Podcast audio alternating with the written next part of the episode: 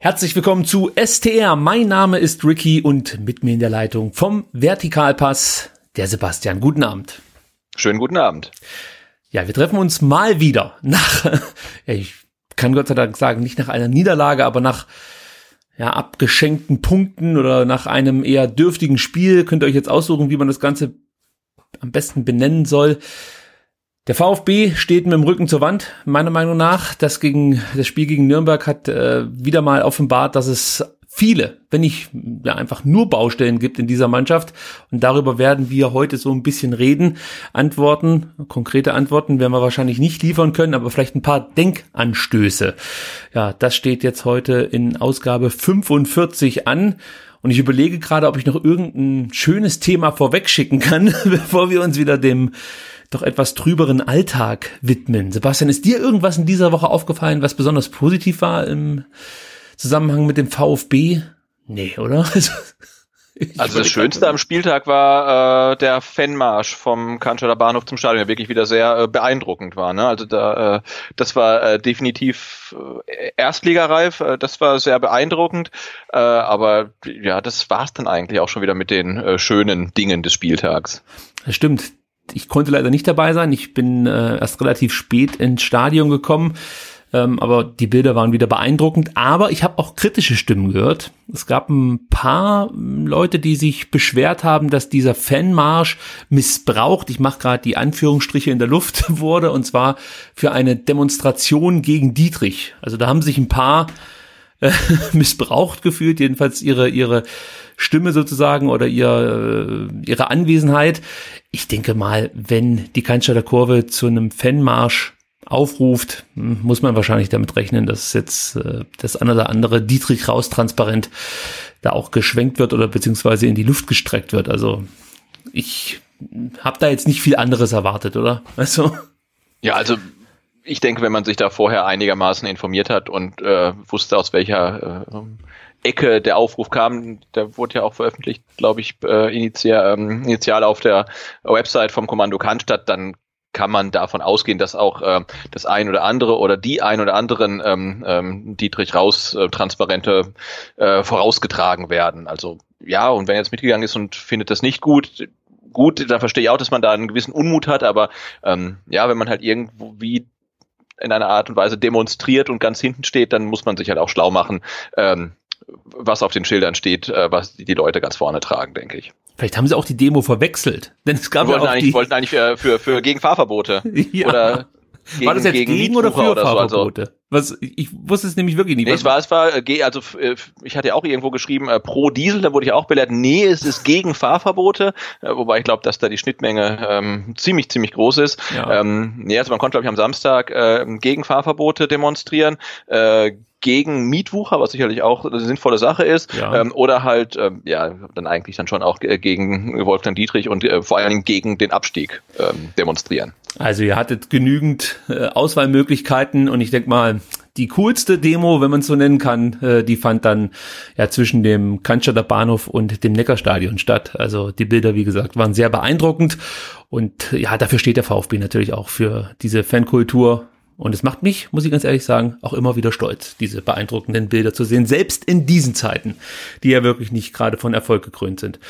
Gut, äh, dann kommen wir eigentlich auch direkt zu den schlechten Nachrichten. Äh, und zwar das 1 zu 1 gegen Nürnberg, gegen den eigentlich ja schon seit Ewigkeiten feststehenden Absteiger. Das hat sich jetzt noch mal ein bisschen gewandt, das Blatt, weil es da noch eine Mannschaft aus Niedersachsen gibt, die der Meinung ist, wir müssen noch mal alles bis daher da gewesen in den Schatten stellen. Aber äh, ich denke mal, für die meisten war spätestens zur Rückrunde klar, dass Nürnberg äh, ja genauso schnell wieder absteigen wird, wie sie aufgestiegen sind und Dementsprechend war ich natürlich auch enttäuscht, wie dieses Spiel gelaufen ist. Äh, bevor wir jetzt da vielleicht ganz detailliert drauf eingehen, mal so grob die wichtigsten ja, Geschehnisse während dem Spiel. Also der VfB aus meiner Sicht ist ganz gut ins Spiel gekommen, hat äh, zumindest versucht, sich Chancen herauszuspielen. Es hat jetzt nicht so extrem gut funktioniert, da sprechen wir auch noch gleich detaillierter drüber. Und ähm, ja, so spielte natürlich dann das Ganze den Nürnbergern so ein bisschen in die Karten. Umso länger das Spiel ging, umso mutiger wurden die Nürnberger und ähm, konnten dann sich gute Chancen herausspielen. und eine dann auch nutzen, natürlich kurz vor der Halbzeit, das ist ja schon obligatorisch bei uns. Äh, da war es dann Pereira, der ein hervorragendes Spiel gemacht hat, der uns äh, ja das 0 zu 1 eingeschenkt hat. Der VfB hat dann nochmal die große Möglichkeit gehabt, kurz vor der Halbzeit das äh, Spiel wieder zu egalisieren. Das ist ihnen aber nicht gelungen. Also es gab nicht den Ausgleich durch Mario Gomez, der eine gute Chance hatte. Die zweite Halbzeit ich glaube, man konnte schon merken, dass die Mannschaft wollte, aber so richtig fiel ihr nichts ein und ähm, es wirkte auf mich so, dass Nürnberg des häufigeren näher am 2-0 war als wir am Ausgleich. Nichtsdestotrotz war es dann trotzdem ja unser schon jetzt heiß geliebter Osan Kabak, der den VfB äh, ja mal wieder so ein bisschen ja, wie, wie kann man das sagen? Also einfach geholfen hat, ja, bring es mal auf den Punkt und das 1 zu 1 geschossen hat. Und dann ging es noch in eine turbulente Schlussphase. Der VfB hat noch eine große Chance gehabt, Nürnberg hat noch zwei, drei große Chancen gehabt, Zieler hervorragend und am Ende stehen wir, wie gesagt, mit dem Punkt da und müssen wirklich mehr als zufrieden sein. Sebastian, jetzt müssen wir das ganze Ding mal so ein bisschen auseinandernehmen. Was ist denn dein, ja, was ist denn dein Fazit, das du ziehen würdest, bevor wir jetzt gleich nochmal wirklich ins Detail gehen? Äh, also einmal, du hast ja gesagt, wir müssen mehr als zufrieden sein. Ich würde sagen, man darf halt überhaupt gar nicht zufrieden sein mit dem Punkt gegen Nürnberg. Jetzt, wenn man natürlich das Spiel sieht und den Spielverlauf, äh, dann muss man sagen, puh, Nürnberg hätte auch gewinnen können da müssen wir äh, zufrieden sein, nicht verloren zu haben. Aber sagt, du kannst ja mit dem 1 zu 1 zu Hause gegen Nürnberg auf gar keinen Fall zufrieden sein. Da gab es ja auch dieses ähm, Interview, das war kein Interview, oder der Auftritt ähm, von Andy Beck äh, bei ähm, Sport im Dritten, wo er auch sagte, ne, da müssen wir, äh, wir haben uns vorgenommen, nicht zu verlieren und das haben wir geschafft deswegen sind wir zufrieden. Ähm, aber ich finde, das ist ja ein falscher Ansatzpunkt. Nur weil man so schlecht gespielt hat, dass man eigentlich hätte verlieren müssen oder können, ist man jetzt zufrieden mit dem Punkt. Und wenn man gut gespielt hätte und hätte nur einen Punkt geholt, dann wäre man unzufrieden. Ähm, also ich finde, man darf überhaupt gar nicht zufrieden sein, weil man spielt zu Hause vor ausverkauftem ähm, Haus. Da ist vorher der Fanmarsch, das Wetter ist gut, also da, da, ist ja alles auf Heimsieg gestellt und dann kommt die Mannschaft aus der Kabine und spielt. Also ich fand es in der ersten Halbzeit, es war ja Angsthasenfußball. Ne? Ich hatte echt erwartet, dass die rauskommen und dann mit einer etwas offensiveren Aufstellung auch, also ähm, gab hier nur einen Sechser mit ähm, Santias Gassiba und dafür war ja Donis dann zweiter Stürmer Wobei man sich da ja auch wieder fragen muss, ob es Sinn macht, halt einen Konterstürmer wie Donis zu bringen gegen eine Mannschaft wie Nürnberg, die sich wahrscheinlich doch eher defensiv orientieren wird. Ähm, aber trotzdem hatte ich erwartet, dass der VfB viel, viel mehr Druck macht. Und das war so mein Fazit zur Halbzeit äh, und auch am, am, am Ende des Spiels, dass ich es total enttäuschend fand, dass der VfB es eigentlich nie geschafft hat, äh, eine Mannschaft wie Nürnberg ähm, in Unordnung und in Verlegenheit hinzubringen. Ne? Das war alles so langsam, so behäbig behäbig, so äh, voraussehbar, dass Nürnberg das eigentlich alles relativ gut wegverteidigen konnte. Und das fand ich äh, sehr enttäuschend. Und ich bin überhaupt nicht zufrieden. ja, nicht, dass man das jetzt hier falsch versteht. Ich natürlich auch nicht. Ich, ich fand nur, der Spielverlauf deutete eher auf eine Niederlage hin als auf einen Sieg. Absolut, Und, ne, aber das genau, meine ich. Ja. Wir sind zufrieden, ähm, dass wir einen Punkt geholt haben, weil wir so schlecht gespielt haben, dass wir den eigentlich gar nicht verdient hatten. Und ja. dann kann man ja nicht zufrieden sein. Ne? Also muss man, das, das meine ich halt. Also das ist ja irgendwie ein Trugschluss. Das Spiel an sich war für mich wirklich grausam mitzuverfolgen. Also das lebte natürlich von der Spannung, aber rein fußballerisch war das, das, das war, wenn überhaupt, Mittelmaß zweite Liga oder so. Also auch die Nürnberger haben sich ja nicht mit Ruhm bekleckert. Aber was die halt wieder gemerkt haben, und du hast es ja auch schon angesprochen mit Donis, aber auch was anderes, was ich nicht nachvollziehen kann bei unserem Trainer, sie haben wieder das gemacht, was eigentlich in den letzten fünf, sechs, sieben Spielen alle Mannschaften gegen uns machen. Sie überlagern die eigene rechte Seite, also sprich unsere linke und kommen mit äh, dem ja rechten, rechten Mittelfeldspieler und dem Rechtsverteidiger dann auf Insua zu, der damit immer völlig überfordert ist und die Situation überhaupt nicht mehr im Griff hat und äh, so kommen die Gegner immer wieder zu Chancen. Das passiert jetzt wirklich seit Wochen und Weinziel fällt da einfach nichts ein. Das finde ich, also das kann ich überhaupt nicht mehr nachvollziehen, dass das so läuft. Und auf der anderen Seite, was du gesagt hast mit Donis, ist auch für mich offensichtlich, du hast einen Spieler, der Platz vor sich braucht, der einfach, einfach Fläche vor sich braucht, weil er übers Dribbling kommt und übers Tempo. Und wenn der Spieler dann da vorne als Stürmer agiert, fehlt ihm ja diese Fläche, diese, diesen Platz, den er braucht. Wir haben, glaube ich, letzte Woche über Kostic gesprochen, der genau das perfektioniert hat in Frankfurt. Er äh, äh, hat da einfach die Möglichkeit anzulaufen, seinen Dribbling aufzuziehen und äh, wird dann nicht gleich vor äh, die Grenze des Spielfelds gestellt sozusagen und muss dann schnell handeln. Nee, er kann einfach durchlaufen und kann das Tempo aufnehmen und ist im 1 zu 1 dann auch stark genug, um viele andere Gegenspieler halt auszuspielen. Und die Möglichkeit hast du auch mit einem Donis, nimmst aber dir diese, diese Möglichkeit, weil du ihn als klassischen Stürmer da vorne einstellst oder aufstellst, und ich glaube, die Idee von Weinziel war wahrscheinlich, dass, dass Donis so ein bisschen um Gomez wie so ein Trabant kreisen soll, aber das ist überhaupt nicht die Rolle, die ein Donis am besten beherrscht. Jetzt kann man natürlich sagen, ja, der muss halt das spielen, was jetzt von ihm verlangt wird aktuell, da kann man wenig Rücksicht nehmen, aber also ich muss mich gerade schon wieder ein bisschen zusammenreißen, muss ich ganz ehrlich sagen. Es, es kocht bei mir so ein bisschen. Ich kann das jetzt auch alles nicht mehr ertragen, muss ich ganz ehrlich sagen. Diese, diese, diese scheiß Fußballspielweise, die wir da an den Tag legen. Ich, das muss ich so sagen, wie es ist. Ich kann das, ich kann das nicht mehr mit angucken. Dieser, wie du es gesagt hast, dieser Angsthasenfußball, da fehlt jegliche Killermentalität, ja. Jede Aktion, wirklich jede Aktion ist von Angst geprägt. Du hast immer das Gefühl, dass jeder Spieler nur davor Angst hat, Fehler zu machen. Und da fängt für mich auch die Arbeit eines Trainers an. Der hat jetzt lang genug Zeit gehabt, den Haufen einigermaßen vernünftig aufzustellen. Aber wenn du Woche für Woche diesen Schwachsinn, ich kann es nicht anders sagen, anguckst, ja, wie ein Insua bei diesem Gegentreffer, die Maschen im Tor zählt, statt sich seinem Gegenspieler zuzuwenden. Da habe ich kein Verständnis mehr für. Das ist für mich absolut unprofessionelles Verhalten. Und solche Spieler, die brauchen das Trikot auch gar nicht mehr anziehen. Das ist, das ist meine Meinung dazu. Das ist einfach so schwach verteidigt. Hier geht es gerade um, um alles für den Verein. Und die träumen sich da hinten bei einem Standard oder bei einer Flanke also einen zusammen, das gibt es gar nicht. Gleiches gilt für Benjamin Pavard. Ich, ich, super Spieler, gar keine Frage. Aber der Herr Weltmeister, der auf der rechten Verteidigerposition so groß aufgespielt hat, dem ist diese Position beim VfB nicht genehm genug. Das hat man gesehen im Spiel gegen Düsseldorf. Ja, da haut er halt einfach dann sich nicht so rein, wie man das vielleicht von ihm erwarten könnte, weil es ist ein bisschen scheiße da als Rechtsverteidiger. Ich spiele lieber als Innenverteidiger. Das sind alles so Einstellungssachen, da habe ich kein Verständnis mehr für. Das geht nicht. In Sur habe ich gerade schon angesprochen, der Esswein, der läuft sich wenigstens noch die Lunge aus dem Leib. Mir ist schon klar, dass der nicht kicken kann. Sehe ich selber. Das sehe ich selber, dass der keinen Platz, dass der, dass der nichts auf den Platz bringt. Aber das muss man sich ja mal vorstellen. Der ist nicht mal ein halbes Jahr da und das ist einer der Spieler, der am Ende das dreckigste Trikot von allen hat. Und nicht, weil er ständig umkippt, sondern weil er sich wenigstens in jeden Zweikampf wirft. Gleiches gilt für Kabak. Der hat nichts mit dieser Stadt hier zu tun. Den interessiert überhaupt gar niemanden auf der Geschäftsstelle. Der kennt da niemanden, nie, nichts. Aber der brennt jede Sekunde auf dem Platz. Und das ist, was ich von jedem einzelnen Spieler da sehen will. Und nicht immer dieses Rumgejammer, welche Position mir jetzt nicht passt. Und ach Mensch, das ist hier so kompliziert. Das, da, also das geht mir alles so auf den Sack. Das sind alle Spieler, die einen gewissen Anspruch haben. Ja, und alle sehen sich als große Bundesligaspieler. Dann möchte ich das auf dem Platz sehen. Ich möchte, dass nach 90 Minuten elf Mann komplett erschöpft zusammenbrechen und am besten noch zwei über der Schüssel hängen, weil sie sich übergeben müssen, weil sie so äh, extrem gelaufen sind. Aber davon siehst du nichts. Da ist so viel noch im Tank eigentlich bei dieser Mannschaft. Und die rufen das Ganze nicht ab. Und wenn ich hier die Mannschaft gerade schon kritisiere, nehme ich den Trainer genauso mit. Der sitzt da auf seinen Pressekonferenzen und versprüht vor so einem wichtigen Spiel wirklich nur Tristesse. Das ist, also, dieser melancholische Weinziel, ich kann das auch nicht mehr sehen. Da geht doch nichts von aus. Da geht da keine Energie auf die Fans über. Ja, und die sind trotzdem da. Woche für Woche. Egal bei welchem Auswärtsspiel. Egal ob Freitag, Sonntag, Montag oder was weiß ich wann. Die sind immer da. Bei welchem Wetter auch immer.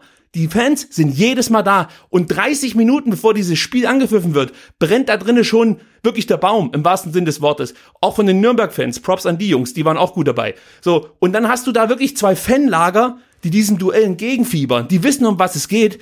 Und dann siehst du ja so ein Gekicke. Das ist doch peinlich. Das ist doch, ich, das geht nicht mehr. Das ist auch nicht mehr zu erklären mit irgendwelchen, äh, äh, weiß ich nicht, mentalen Sachen oder so. Das, das funktioniert so nicht. Dann lass die A-Jugend spielen oder die U21, die mit Herz dabei sind. Es geht nicht um Pavard, es geht nicht um Zieler, es geht nicht um Unsua. Hier geht's nur noch um VfB Stuttgart. Hier geht's nur noch um die Leute, die auf der Geschäftsstelle jeden Tag arbeiten und vor allen Dingen um die jungen Leute, die in der Akademie, in der Jugendakademie ausgebildet werden und für diesen Verein in Zukunft mal spielen wollen. Die brennen für diesen Verein, ja, die versuchen ihre Schule und den Verein unter einen Hut zu bringen, weil sie hoffen, dass sie irgendwann mal, irgendwann mal dieses Trikot tragen dürfen. Und von den 11, 13 oder 14 Spieler, die da eingesetzt werden, sind vielleicht vier dabei, die dieses Trikot genau mit so viel Stolz tragen wie diese ganzen jungen Leute. Oder wie die ganzen Geschäftsstellenmitarbeiterinnen und was weiß ich, welche Ordner da noch im Stadion rumhüppeln und stolz sind, dass sie für diesen Verein arbeiten dürfen. Aber die elf, die ich da auf dem Platz sehe, wie gesagt, drei, vier Spiele können wir abziehen da ist nichts da. Gar nichts. Null. Und die können das Trikot abgeben. Ist mir egal, ein Spiel mal zu siebt. Das spielen wir zu siebt, das fällt eh nicht auf. Ich habe mich leider Gottes ein bisschen.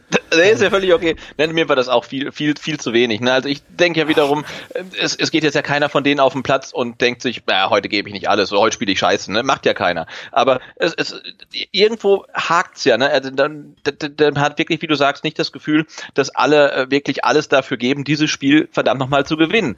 Ähm, entweder sie, sie sind halt äh, ja, wie du sagst, spielerisch limitiert. Da gab es in der ersten Halbzeit die Szene, äh, habe ich gesehen, ne, der von dir angesprochene Alex Eswein ähm, holt, glaube ich, eine Ecke raus. Ähm, der ähm, aktiviert dann wirklich die Untertürkheimer Kurve, also macht die halt heiß und, und, und tritt dann die Ecke halt flach an die 16 Meter Grenze. Einfach äh, erdenschlecht, also über Standards können wir noch reden. Äh, ähm, aber ich denke, der ist einer, der hat halt zumindest mal die Mentalität und da reicht dann vielleicht spielerisch einfach nicht. Ähm, dann gibt's halt vielleicht wirklich Spieler, die halt dann ja irgendwie mental da ein Problem haben. Und dann ähm, sehe ich halt auch, ähm, ja, jetzt ist Markus Weinziel 17 Spieltage da oder 20 Spieltage da, immer noch das Problem, dass ich ähm, ähm, auf dem Rang, wenn ich das sehe, was die machen, das Gefühl habe, dass, ich, dass die Spieler nicht wissen, was sie mit dem Ball machen müssen. Also was Insua und Esswein äh, auf der linken Seite in der ersten Halbzeit da angestellt haben, das sah aus, als ob die zum ersten Mal miteinander spielen. Jetzt kann man sagen, okay, Esswein hat meistens auch eher auf rechts gespielt und, und Zuba auf links, aber das war ja gruselig. Ne? Die haben sich die Bälle äh, so lange hin und her geschoben, bis äh, die, das Stadion angefangen hat zu raunen, äh, weil da nichts vorwärts ging. Ne? Man hat gesagt, geh doch in den 16er, geh doch mal, aber nee, jetzt wird wieder nach außen gespielt und und dann kann, kommt halt dann so eine so eine in, in, in Sua-Flanke. Ähm, und ich meine, das hat ja auch mal funktioniert. Ne? Ich meine, du siehst bei ihm halt fünf Minuten vorher, dass er flanken will, weil er sich sein, sein, sein Bein halt irgendwie hinters Ohr klemmt und dann flankt. Aber äh, ja, als Terodde da noch stand, hat das funktioniert. Jetzt könnte man sagen, na ja, aber die Erstliga-Verteidiger sind ja viel besser als die Zweitliga-Verteidiger, aber seine Flanken, die, die, die kriegt ja gar keiner, weil die ja meistens irgendwie durch den 16er durchsegeln. Also da ist ja niemand mehr dran. Und der verlernt ja irgendwie nicht in einem Jahr das Flanken. Also ich, ich verstehe das alles nicht. Ne? Ich habe heute Morgen ähm, äh, im, im, im Erasmus, ich glaube, 43 Flanken, von denen neun ankamen. Ja. Das muss man sich mal vorstellen. Also da, da kann man sagen, klar, vorne ist der Gomez drin, da müssen wir Flanken haben, aber wenn halt neun von 43 ankommen, dann kannst du den Ball auch besser in Seiten aus ausspielen. Also das ist ähm, war halt wirklich ähm, erdenschlecht und äh, durch die Mitte kommt halt eigentlich gar nicht mehr zu Chancen. Ähm, ja und wie, wie du sagst, ne, also ähm, Mentalität, äh, Qualität und natürlich auch die Vorgaben von außen. Also ist es halt wirklich gut, einen Donis in einem Heimspiel zu bringen, äh, wenn man gegen einen sehr äh, defensiv orientierten Gegner spielt. Ist das ist das wirklich sinnvoll? Äh, wenn man dann von Fünfer auf Viererkette ähm, umstellt, ist es wirklich sinnvoll, Osan Kabak zum ersten Mal vermutlich in seinem Leben als Rechtsverteidiger einzusetzen? Einzusetzen und nicht ähm, Benjamin Pavard, der äh, immerhin der Rechtsverteidiger der Weltmeistermannschaft ist. Also das sind alles so Sachen, wo man sich gerade an allen e Ecken und Enden fragen muss, ähm, ob das alles wirklich so richtig ist. Und dann brüstet sich der Weinziel auch noch mit, mit seiner unglaublichen Kreativität, dass er dem äh, Osan Kabak da mehr oder weniger vor den Kopf gestoßen hat und ihm erklärt, du wirst ab der zweiten Halbzeit Rechtsverteidiger spielen. Das findet er noch cool. Da freut er sich noch drüber. Das ist, das, in, in diesen Momenten, jetzt, wo wir gerade sind, ja, da zählt für mich nicht, was am Anfang lief, da zählt, da zählt für mich nicht so Aussagen wie in Mainz kann man mal verlieren und was weiß ich. Das ist mir alles scheißegal. Es geht nur noch ums Überleben. Es geht einfach nur noch darum, die Klasse zu halten.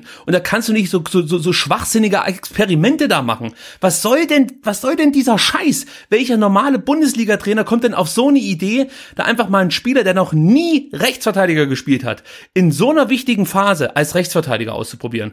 Das macht für mich absolut keinen Sinn. Und wenn du Donis unbedingt in deiner Mannschaft haben möchtest, möchtest, ja, dann spiel mit einem 4-3-3 oder so und mit zwei schnellen äh, Flügelstürmern, dann musst du das so irgendwie lösen, wo dann einer immer in die Mitte ziehen kann, von der rechten oder von der linken Seite. Aber da kannst du nicht sagen, so, der, der, der muss das irgendwie können. Das funktioniert so nicht. Das, das, das kann einfach nicht funktionieren. Das, das muss nach hinten losgehen, ja. Und dann kommen wir zu dem Punkt, den du auch gerade angesprochen hast, dass jeder mit sich selber beschäftigt ist. Jeder Einzelne hat eine ganz persönliche Ausrede für seine aktuelle Situation, ja. Der Gomez, der trifft's Tor nicht mehr, der Donis fühlt sich nicht so richtig geliebt, keiner versteht ihn mehr oder weniger, was soll er da machen? Der S-Wein ist so halbmäßig gut, der Zuber, der spielt mehr oder weniger um eine halbwegs geeignete Zukunft für die neue Saison. Jeder ist irgendwie mit sich selber beschäftigt und keiner konzentriert sich auf das, was jetzt hier gerade wirklich wichtig wichtig ist und auch für die Zukunft jedes Einzelnen so besonders ist. Mir ist schon klar, dass die ganzen Jungs da auf dem Platz irgendwo wieder unterkommen. Sehr wahrscheinlich auch in irgendeiner ersten Liga. Gar keine Frage. Aber, also, da, da muss man doch also so viel.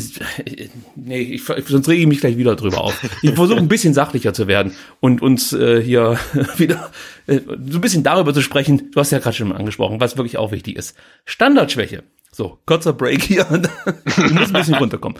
Standardschwäche hast du angesprochen, lieber Sebastian. Und das ist, glaube ich, deutlich geworden, dass wir enorm von den guten Standards von Gonzalo Castro profitiert haben. Denn du hast es ja gesagt, der Herr Esswein hat es auch mal probiert mit der einen oder anderen Ecke. Das war, puh, also, also ich frage dich jetzt einfach mal, ja, du hast ja auch schon das eine oder andere Fußballspiel gesehen. Kannst du dir vorstellen, dass es von den anderen neun, die noch zur Auswahl standen, niemanden gegeben hat, der es hätte besser machen können? Ich meine, wenn es so ist, mache ich mir echt Sorgen.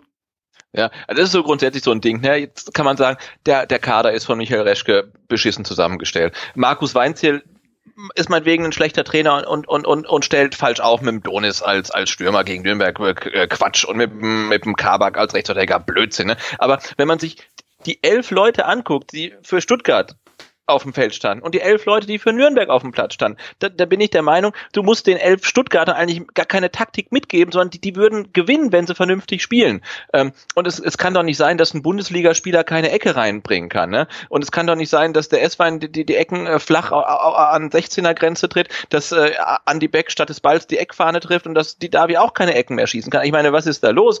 Das ist ja furchtbar. Und, und ähm, wir hatten, äh, ich, sehe es gerade, zwölf zu fünf Ecken und es war eine gefährlich, ähm, die Mark Oliver Kempf an die Latte geköpft hat. Und wir ja. haben mit Kempf, ähm, Kabak, äh, Gomez mal mindestens drei richtig gute Kopfballspieler. Und das wäre ja auf jeden Fall wirklich eine, eine Waffe, äh, zu sagen, hey, wir können halt nicht kicken, aber über Standards, da geht was, weil wir haben halt gefährliche Spieler, kopfballstarke Spieler vorne drin, die, die immer mal ein Tor machen können. Nur wenn die Ecken halt immer flach auf den ersten Pfosten kommen oder durch den 16er durchsegeln, dann kannst du es dir halt wirklich schenken. Wie gesagt, dann kannst du den Seiten aus einfach den Ball schieben und dann dich lieber wieder hinten vernünftig äh, sortieren, bevor du halt irgendwie einen Konter nach einer Ecke bekommst. Und also das, das geht mir nicht in den Kopf, weil ich denke, das muss doch wirklich jeder Bundesligaspieler beherrschen, eine Ecke vernünftig zu schießen. Und wenn man sich das Spiel angeguckt hat, muss man sagen, beim VfB scheint das nicht der Fall zu sein, obwohl wir ja einen Trainer für, für Standards haben. Also ich, ich weiß nicht, aber jetzt ist auch der ähm, 27., äh, 28. Spieltag vielleicht ein bisschen spät, um jetzt anzufangen, ähm, Ecken zu trainieren. Aber das fand ich ja, echt erschreckend. Also wie, wie, wie, wie schlecht die Standards ähm, getreten werden äh, nach wie vor. Und es kann ja echt nicht sein, dass Gonzalo Castro der Einzige in der Mannschaft ist, der das kann. Ja, allein da muss ich schon wieder Weinziel mit in die Pflicht nehmen, wenn ich das zweimal sehe, ja, so eine Ecke von Esswein, dann ist beim dritten Mal definitiv Alexander Esswein ganz, ganz weit weg von der Eckfahne. Das, das, das, das muss dann auch vielleicht vom Trainer kommen.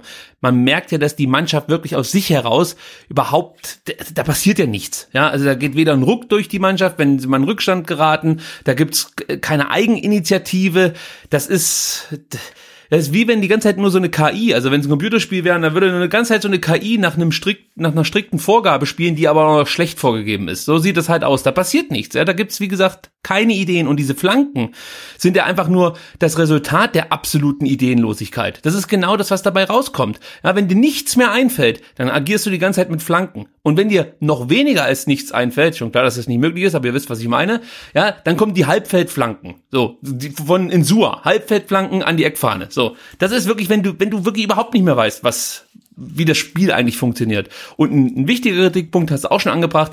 Warum gelingt es uns nicht mit jemandem, der kreativ eigentlich einiges auf dem Kasten hat im Offensivspiel, nämlich Daniel Didavi, über die Mitte was zu initiieren, ja? Also das ist ja nicht so, dass es da keine Räume gegeben hätte gegen, gegen Nürnberg. Ganz im Gegenteil. Da gab es ja Räume, aber die werden überhaupt nicht bespielt. Ja, es gibt gar nicht diese, diesen Impuls von, von zum Beispiel Außenverteidigern oder hochgeschobenen Außenverteidigern mal in der Mitte, was weiß ich, über, über Askasiba, dann über die Davi eben aufzubauen, der dann die Möglichkeit hat, außen wieder jemanden mitzunehmen oder jemanden mit, mit einem Steckpass zu schicken. Das passiert alles überhaupt nicht. Und das ist für mich eine taktische Vorgabe und natürlich auch vom Spieler selber muss das erkannt werden. Aber das ist in der Anlage, wie, wie, wie unsere Mannschaft aufbaut, ihr Offensivspiel aufbaut, überhaupt nicht vorgesehen. Du könntest diese Spieler, die da in der Mitte rumstehen, die könntest, die, die könnten gehen, wenn wir einen Ball haben. Das würde überhaupt nicht auffallen, weil die überhaupt nicht mit eingebunden werden.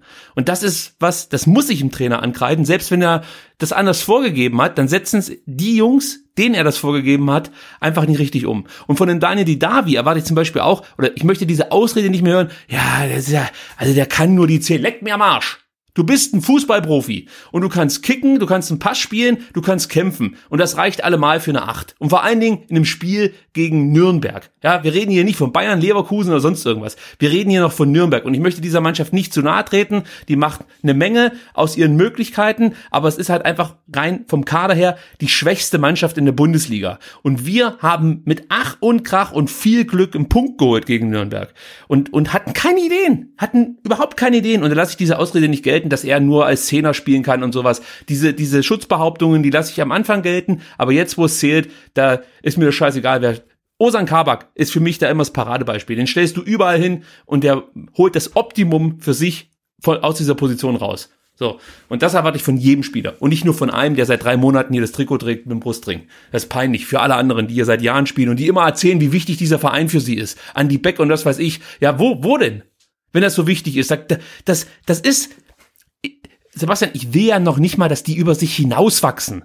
Ich will einfach, wie gesagt, das Gefühl haben, dass ich als Fan der Mannschaft einfach keine Vorwürfe machen kann nach so einem Spiel. Aber wenn ich schon nach 20 Minuten die Hände über den Kopf zusammenschlage, weil ich, ich habe so ein, so, so ein GIF gepostet oder so, so eine Bilderreihe gepostet, wo man sieht, wie wir verteidigen, wenn zwei Nürnberger auf unser Tor zulaufen. Das ist doch Wahnsinn. Das gibt's doch gar nicht. Ich weiß nicht, ob du das dir angeguckt hast. Da siehst du, wie die da alle drei mehr oder weniger diesen Spieler begleiten, sich keiner auf, dem, auf den Rechts, äh, Rechtsaußenspieler äh, zu bewegt, der da völlig frei ist. Der, ich glaube, das war der Pereira, der kann mit dem Ball durchs Mittelfeld marschieren, das interessiert keine alte Sau. Pavard, der den Zweikampf verloren hat, der ist schon wieder auf dem Weg hinten in die, in die Dreierkette. Die anderen zwei, Askasiba und Insua, die wissen selber nicht so richtig, wo sie hinlaufen sollen. Und dann gelingt es Pereira, den Ball zwischen vier Stuttgarter durchzustecken und der kommt gerade so nicht zum Abschluss, weil ich glaube ich Kempf oder nee Kabak war es dann glaube ich, der der das in letzter Sekunde noch verhindert hat den Abschluss. Aber das ist doch das das ist nicht Bundesliga würdig und äh, da müssen sich einige mehr als hinterfragen. Also am besten nach Hause gehen für immer. Ja gut, die, diese, diese, diese ähm, Situation, wo sich dann Nürnberg relativ einfach durchs Mittelfeld kombiniert hat oder nur den Ball irgendwie äh, durchs Mittelfeld geschleppt hat und auf einmal am 16er war und der abschließen konnte, die gab es ja ähm, häufiger. Ja. Und das waren ja meistens relativ miserable Abschlüsse. Aber ähm, ja, da muss man sich halt dann auch fragen, ne? Ähm, nächste Woche kommen dann halt nicht Pereira und Eras und wie sie alle heißen, und da kommen dann halt äh, ähm, äh, Volland und Brandt und Kai Havertz und die, wenn die aus 16 Metern halt schießen können, dann ist das Ding halt drin. Und ich habe da äh, große Sorgen vom nächsten Heimspiel, weil wenn der VfB so spielt wie gegen Nürnberg mit der gleichen Intensität und mit der gleichen Leidenschaft, ähm, dann, dann wird das ganz bitter, weil dann, dann gibt's eine Klatsche halt, ne? Weil wenn die halt dann ankommen mit doppelt so viel Tempo und doppelt so viel Präzision, ähm, dann wird das, könnte das ganz übel werden. Also da muss sich halt ähm, einiges ähm, ändern, weil die, die Leistung war äh, ja indiskutabel auf jeden Fall. Ja, also die ersten 25 Minuten, das habe ich mir auch so notiert, die würde ich noch als okay bezeichnen. Äh, da war ich auch der Meinung, waren wir offensiv gesehen die, die bessere Mannschaft, ohne jetzt da großartig Chancen herausspielen äh, oder, oder zu können. Ähm, aber insgesamt war es natürlich, das war fast schon eine Offenbarungseid, eines der schwächsten Spiele, die ich jetzt in der Rückrunde gesehen habe. Das war nicht ganz so schlimm wie Düsseldorf, aber viel weiter entfernt war es auch nicht. Also das, das war wirklich äh, eine absolute Katastrophe. Und über Weinziel reden wir nachher auch nochmal ähm, wenn wir über die Frage der Woche sprechen. Aber die Defensive wollte ich auch noch mal kurz ansprechen, weil das ja auch äh, ja immer mal wieder Thema ist hier beim VfB, dass die eigentlich ja wirklich gut ist. Also wir haben ja gute Innenverteidiger und die machen ihren Job in der Regel auch ganz gut, wenn man die Zahlen jetzt mal nimmt, die äh, diversen Werte, die man sich da so angucken kann, jetzt die Gegentore und so, das ist jetzt nicht so ruhmreich. Da, da gucken wir lieber nicht drauf, ja. Ja, 15 Spiele in Folge sind wir jetzt äh, immer mit einem Gegentor vom Platz gegangen. Das ist, muss man sich auch mal vorstellen. Also seit 15 Spielen konnten wir nicht mehr zu Null spielen mit der mega guten Innenverteidigung. Aber es liegt natürlich nicht nur an der Innenverteidigung, ist klar. Aber insgesamt ist die, ist die Defensive jetzt gegen Nürnberg wieder ähnlich unsortiert und schwach gewesen wie zu Beginn und, und äh, der, der Rückrunde und Mitte der Hinrunde.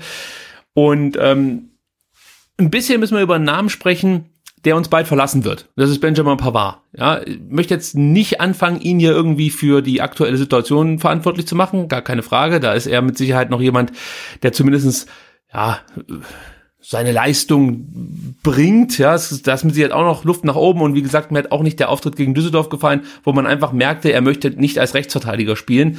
Äh, so habe ich ihm das mindestens ausgelegt. Ähm, nichtsdestotrotz, äh, aufgrund dessen, dass Pavard aktuell ja so gesetzt ist, Kabak gut spielt und Kempf auch, äh, bleibt ein anderer Spieler so ein bisschen auf der Strecke, den wir in der kommenden Saison wahrscheinlich sehr gut gebrauchen könnten, nämlich Timo Baumgartel. Und dann ist natürlich jetzt die Frage, äh, als Trainer, ja, Sebastian, der Trainer des VfB Stuttgart. Was würdest du jetzt machen? Wie würdest du dich entscheiden? Würdest du jetzt sagen, okay, äh, den Baumgartel lasse ich draußen, die Gefahr besteht aber, dass er vielleicht dann äh, sagt, ja, in der Sommerpause, wenn ihr mich nicht braucht, ja, dann bin ich jetzt weg. Ja, auch wenn der Pavard geht, ist mir doch egal. Nachher kommt der nächste und dann sitze ich wieder auf der Bank. Jetzt gehe ich, jetzt habe ich die Schnauze voll. Ähm, oder würdest du sagen, nee, der Baumgartel muss bei mir spielen, Pavard, so leid es mir tut, sitzt dann halt erstmal auf der Bank oder spielt als Rechtsverteidiger. Äh, und wenn ihm das nicht passt, dann sitzt er halt auf der Bank. Äh, ja, in welche Richtung würdest du da tendieren?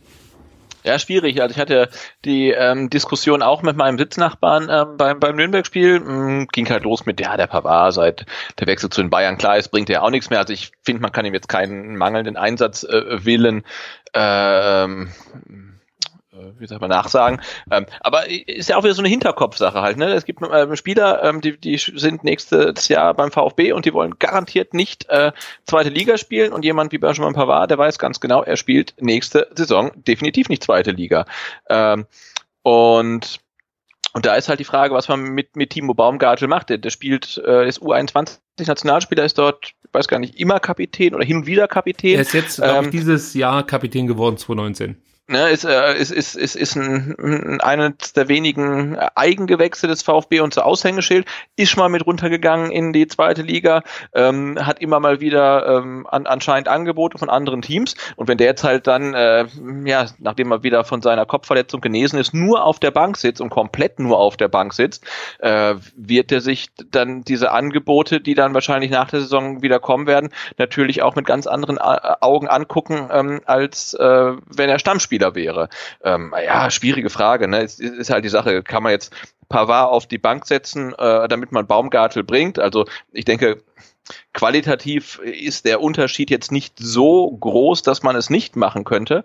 Äh, aber es ist dann natürlich keine rein sportliche Entscheidung mehr, sondern eher so eine vereinspolitische Entscheidung. Aber ich tue mich halt wirklich schwer damit, dass halt ein Trainer wie Markus Weinziel, der denke ich in der nächsten Saison nicht mehr Trainer ist, jetzt halt auch Entscheidungen trifft, die, äh, die ähm, für den Verein, für den VfB dann wirklich langfristige Auswirkungen haben. Und das ist irgendwie auch so eine ganz komische ähm, Gemengelage. Ähm, also ich fände äh, fänd die Lösung am allercharmantesten. Ähm, man befördert äh, Osan Kabak aus der Innenverteidigung äh, auf die Acht oder irgendwie auf die Doppelsechs, weil er kann ja eh alles spielen.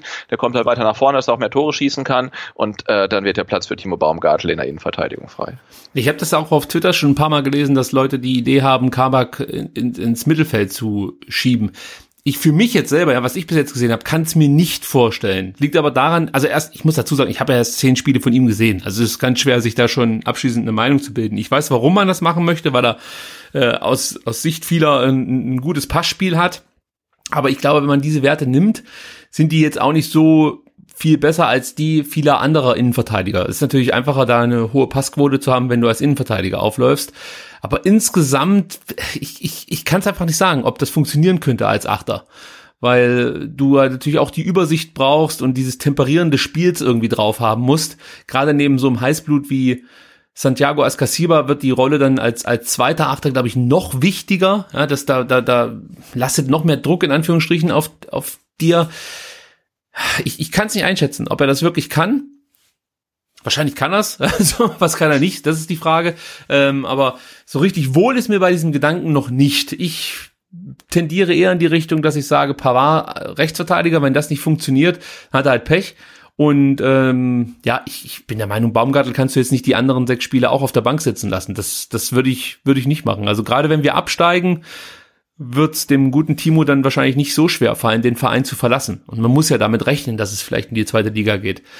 Und äh, da würde ich schon ein bisschen perspektivischer denken, dass es der Trainer nicht macht, kann ich nachvollziehen. Ja, dem ja, wahrscheinlich. Ja, klar, der muss sagen, ich, ich stelle nach sportlichen Aspekten auf, alles andere ist mir egal, das ist ja auch legitim. Halt, äh, aber irgendjemand, der halt dann auch eine Etage höher sitzt, äh, muss halt dann auch den Blick aufs große Ganze haben und sagen, naja, aber wir müssen halt irgendwie ja schon auch ein bisschen langfristig denken. Und ja, ja. Und ich meine, äh, Pavard ist nach der Saison weg, äh, wenn, wenn Timo Baumgartel in dieser äh, Saison kein Spiel mehr macht, würde ich sagen, ja, wie guckt er sich halt, wie, wie gesagt, äh, Angebote wahrscheinlich auch ein bisschen wohlwollender an als, als bisher. Ähm, ja, wir hatten letzte Folge ja schon besprochen, dass Osan Kabak im Fall des, eines Abstiegs bleibt auch unwahrscheinlich. Also es wird dann irgendwie, ja, oder relativ dünn halt. Also, aber ist äh, eine, eine diffizile Geschichte irgendwie mit der Innenverteidigung, weil alle äh, relativ gut spielen, obwohl wir viel zu viele Tore bekommen, irgendwie das alte, alte Ding, aber ähm, schwierig. Ja, ich weiß, dass Nagelsmann ähm, Baumgartel mal irgendwo in einem Fernsehinterview sehr, sehr gelobt hatten. Das war noch unter Hannes Wolf. Also entweder war es, als wir in der zweiten Liga gespielt haben oder als wir halt in der ersten Saison, äh, in der ersten, ähm, in der Hinserie nach dem Aufstieg wieder unter, wie heißt er, Hannes Wolf in der ersten Liga gespielt haben. Und so eine gewisse Interessens, ähm, ja, Gemengelage gibt es ja schon länger aus Seiten, äh, von Seiten RB Leipzig. Bezüglich Timo Baumgartel. Jetzt kommt der Nagelsmann da auch noch hin. Da könnte es natürlich wirklich sein, dass die sich da ein bisschen mehr bemühen, wobei ich der Meinung bin, dass jetzt Leipzig momentan auch nicht unbedingt Bedarf hätte auf dieser Position. Ähm, ja, also die haben da schon ganz, ganz gute Leute auf, äh, ja, auf, auf, auf ihrem Kader oder in ihrem Kader. Also von daher hm, habe ich noch die Hoffnung, dass es da keine unmoralischen Angebote gibt aus Leipzig, aber nichtsdestotrotz so eine Mannschaft wie Hoffenheim oder so, die wird sich umgucken nach einem geeigneten Innenverteidiger. Frankfurt ist damit sie halt auch eine Mannschaft, die man nennen kann, kann gerade wenn sie in die Champions League kommen. Also das wird einfach schwierig, dann so ein talentiertes Innenverteidiger-Talent, muss man ja immer noch sagen, äh, einfach beim Verein hm, ja, vom Verein wieder zu überzeugen. Also da mache ich mir schon so ein bisschen Gedanken. Und vielleicht ist da Hitz gefragt, dass der in dem Moment dann jetzt nicht sagt, der Baumgartel muss spielen, aber dass er halt wenigstens mal diesen Denkanstoß gibt und sagt, ja, also wir sollten halt schon gucken, wie du es ja auch gesagt hast. Wir zählen auf diesen Spieler, der ist ganz, ganz wichtig für uns und ähm, wenn der Leistungsabfall nicht allzu groß ist, kann man ja darüber nachdenken, das anders zu lösen. Wobei ich mal gespannt bin jetzt gegen Leverkusen, ob Weins hier nicht mit der super Idee nochmal um die Ecke kommt, Kabak als Rechtsverteidiger einzusetzen. also ganz abwegig finde ich es nicht. ich glaube, da wird es das ein oder andere äh, geben in der Aufstellung, das uns überraschen wird gegen, gegen Leverkusen. Also so zwei Positionen könnte ich mir vorstellen, die uns überraschen. Ja, einfach so als Trotzreaktion des Trainers, möchte ich mal sagen. ich bin mal gespannt. Also ich, ja. ah, ich, bin das, ach, ich weiß nicht, ich glaube nicht. Vielleicht betrifft eine Position ja auch Mario Gomez. Über den wurde er auch im Netz und äh, ja auch von diversen Experten, ich tue mich immer schwer damit, aber von diversen Experten, gerade beim Doppelpass, äh, wurde ja Mario Gomez auch so ein bisschen Unvermögen unterstellt. Äh, gerade was diese erste Chance anging, als er den Ball da volle Mütze in die Fresse bekommt, da bin ich der Meinung, gut, das ist ein bisschen dumm gelaufen. Wenn er Glück hat, breit der Ball von seinem Kopf direkt ins Tor und keiner redet darüber, aber dass er da nicht mit dem Fuß noch rankommt und den Ball gerade diesen Meter noch nach rechts schiebt und äh, ihn damit ins Tor schiebt, äh, das möchte ich ihm nicht vorhalten. Die zweite Großchance, die er hatte, äh, hat er eigentlich auch perfekt abgeschlossen, aber da hat Martinia super reagiert. Also in diesem Spiel würde ich Mario Gomez jetzt kein Unvermögen unterstellen. Es gab aber schon Chancen, Spiele, da hätte mehr rüberkommen müssen von Mario Gomez. Ja, ich weiß nicht, wie du diese Personalie siehst, Mario Gomez. Ist das, kann man das riskieren, dass man ihn draußen lässt? Weil es gibt ja auch wirklich eigentlich gar keine Alternativen zu ihm. Ja, das ist das Problem, ne? dass man halt sich grundsätzlich äh, auch diese Saison halt auf ihn komplett verlassen hat äh, und er trifft halt einfach nicht mehr so, wie, wie er mal getroffen hat. Äh, er hat jetzt sechs Tore, sieben Saisontore, ich weiß gar nicht. Ja, ähm, fünf aber, oder sechs, ja. Genau, also er, aber er, er trifft halt einfach nicht mehr so verlässlich, wie, wie, wie das mal war. Man hatte trotzdem komplett auf ihn gesetzt, was dann ein Fehler war, wie man jetzt merkt. Äh, und äh, ja, jetzt gegen, gegen Nürnberg, also die erste Chance, also ich finde, alles, was man ihm da ankreiden kann, ist halt die, die schlampige Ballannahme, wodurch er erst in diese blöde Situation kommt, dass er halt gegen Martinia in den Zweikampf muss. Ähm, der klärt dann äh, ins Gesicht von Gomez und ja, der Rest ist einfach unglücklich, aber jetzt, das ist jetzt kein Unvermögen, das ist einfach Pech. Ähm, wie gesagt, die, die, die Ballannahme am Anfang, die kann man ihm ankreiden und die Chance dann in der, in der 89. oder so, da ist der Winkel relativ spitz und Martinia hält halt das, das Ding halt richtig gut und äh, Martinia ist viertbester Torhüter in, in dieser Saison, der ist halt halt kein, kein schlechter, den hält er gut. Ähm, nee, aber da kann man ihm halt nicht viel vorwerfen. Ich glaube, so das Problem ist einfach, ähm, dass die Leute, die, die beim VfB dazu geeignet äh, wären, auf dem Feld vorwegzugehen, wie Mario Gomez, wie jetzt der verletzte Christian Gentner, ähm, du, du kannst halt diese Leaderrolle auch nur einnehmen, wenn du es halt mit sportlichen, mit sportlicher Leistung und sportlichen Erfolgen unterfüttern kannst. Und das kann Mario Gomez in dieser Saison nicht. Und deswegen funktioniert das halt auch einfach nicht, genauso wenig wie bei Christian Gentner. Du kannst nicht äh, wenn du halt jemand bist, der halt nicht gut spielt, fällt es, glaube ich, schwer, auf dem Platz der Lautsprecher zu sein und andere zu motivieren. Ne? Also was, was soll jetzt Mario Gomez mit seinen sechs oder sieben Saisontoren äh, einem Steven Zuber erzählen, der halt äh, seit Winter da ist und fast genauso viele Tore geschossen hat. Oder Osan Kabak, der auch schon drei Tore, der unser drittbester Torschütze ist. Ne? Also äh, das ist halt schwierig, wenn du eigentlich der, der Leader sein solltest, aber die ähm, sportlichen Erfolge oder die sportlichen Leistungen das, das nicht bestätigen. Und das ist so das Grundproblem, dass ähm, die, die vorweggehen könnten, einfach äh, äh schlecht spielen. Und wir, wir haben keine Alternativen. Ich meine, äh, das ist dann wieder der Wechsel Gomez raus, Gonzales rein. Ähm, der, der trifft noch weniger. Also ähm, ja, gegen Nürnberg auch, der kam ja rein, da hast du gemerkt, hey, der, der will's mal irgendwie jetzt zeigen und dann hat er da seinen ersten Zweikampf und geht da so dermaßen rein, dass er, äh, dass er erst dachte, er hat sich und seinem Gegenspieler das Bein gebrochen. Ja. Ähm, völlig übermotiviert, ne? Und er ist einfach äh, zu schmächtig, zu unclever, ja, nicht abgeklärt genug. Also der, er, er wird uns vorm Abstieg, glaube ich, nicht retten. Wobei ich es ihm total gönnen würde, irgendwie das entscheidende Tor in der Relegation anzuschießen. Ähm, aber ähm, ja, glaube ich nicht, dass das äh, so kommen wird. Ja, Gonzales sehe ich auch taktisch eher schwach. Also da ist noch einiges aufzuholen, aber das kann er mit Sicherheit noch erlernen. Und da ja, muss absolut, man, es gab, gibt ja. ja. genug Spieler, die in der ersten Bundesliga-Saison äh, einfach schlecht oder nicht gut waren, wo man dachte, oh, ist das echt ein guter Kauf gewesen. Und dann halt äh, mit einem gewissen ähm, ähm, Anpassungszeit und, und Lernkurve dann halt wirklich gerockt haben. Ich weiß noch irgendwie bei, äh, bei Dortmund als äh, Lewandowski für, ach, wie hieß er denn damals? Bariosch. Bariosch, genau, ja. Kam, ne? Der irgendwie a, a, a, je, jede Chance gemacht hat. Da kam der Lewandowski und dachte, ob, das, ob der den ersetzen kann. Und eine Saison später hat er halt äh, geknipst in jedem Spiel. Ne? Also das äh, traue ich Gonzales auch zu, dass der sich halt noch entwickelt und einfach mal äh, ein, zwei Saisons braucht, um halt dahin zu kommen. Aber er wird uns in dieser Saison halt nie, nicht vom Abstieg retten. Ja, und ich glaube, dass Gonzales auch natürlich profitiert hätte, wie wahrscheinlich die meisten Spieler, wenn die Saison etwas ruhiger verlaufen wäre und er einfach auch mal von der Bank häufiger hätte kommen können. Weil ich glaube schon, dass er da Absolut, vielleicht klar. ja ein bisschen lockerer dann auch gewesen wäre und vielleicht das ein oder andere Ding reingemacht hätte. Und ihm fehlt natürlich dann auch das Erfolgserlebnis. Also das kennt ja wahrscheinlich auch jeder, der schon mal in irgendeiner Art und Weise Sport betrieben hat, wenn du wirklich alles reinhaust jedes Mal, aber für dich selber nichts mitnehmen kannst, ja, dann ist es einfach schwierig. Also ich, ich kann mir gut vorstellen, dass bei ihm noch der Knoten platzen wird, weil er bringt, er bringt einfach, finde ich schon technisch was mit und er ist willig, Einsatzbereitschaft stimmt, das sind schon mal Attribute. Ähm, möchte jetzt nicht wieder anfangen zu meckern, aber da hat er schon einigen anderen in diesem Kader was voraus und ähm, ich denke, da kann noch was gehen. Und zu Gomez muss man natürlich auch nochmal sagen, dass die Art und Weise, wie wir Fußball spielen, natürlich für Mario Gomez auch die Hölle ist. Ja, da kommen diese Flanken ins Nichts. Ja, was soll er mit den Dingern machen? Dann spielt er gegen Abwehrspieler, die in der heutigen Zeit einfach äh, super gut im Kopfballspiel sind, Stellungsspiel ist gut, die haben eine Körperpräsenz, da setzt du dich nicht einfach mehr so durch wie vor zehn Jahren. Also das Spiel hat sich einfach gerade defensiv enorm verbessert von den fast allen Bundesligamannschaften. Da gibt's nicht mehr diese was weiß ich, mir fällt jetzt natürlich wieder kein Spieler ein, aber weißt du, diese, diese ehemaligen Bochumer, die da hinten drinnen standen, Innenverteidiger, die äh, theoretisch auch in der Kreisliga hätten kicken können, so auch von der Figur her und so. Also das, das, das gibt's halt heutzutage nicht mehr.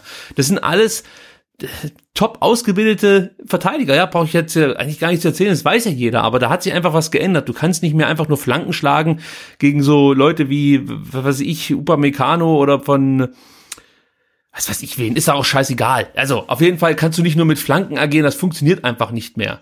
So, da muss ein bisschen mehr kommen und genau da hakt's ja auch bei uns, dass es halt einfach nichts gibt, ja, keine Ideen, es, es gibt kein Tempo im Spiel, es gibt einfach keinen kreativen Ansatz und da leidet natürlich auch ein Mario Gomez drunter.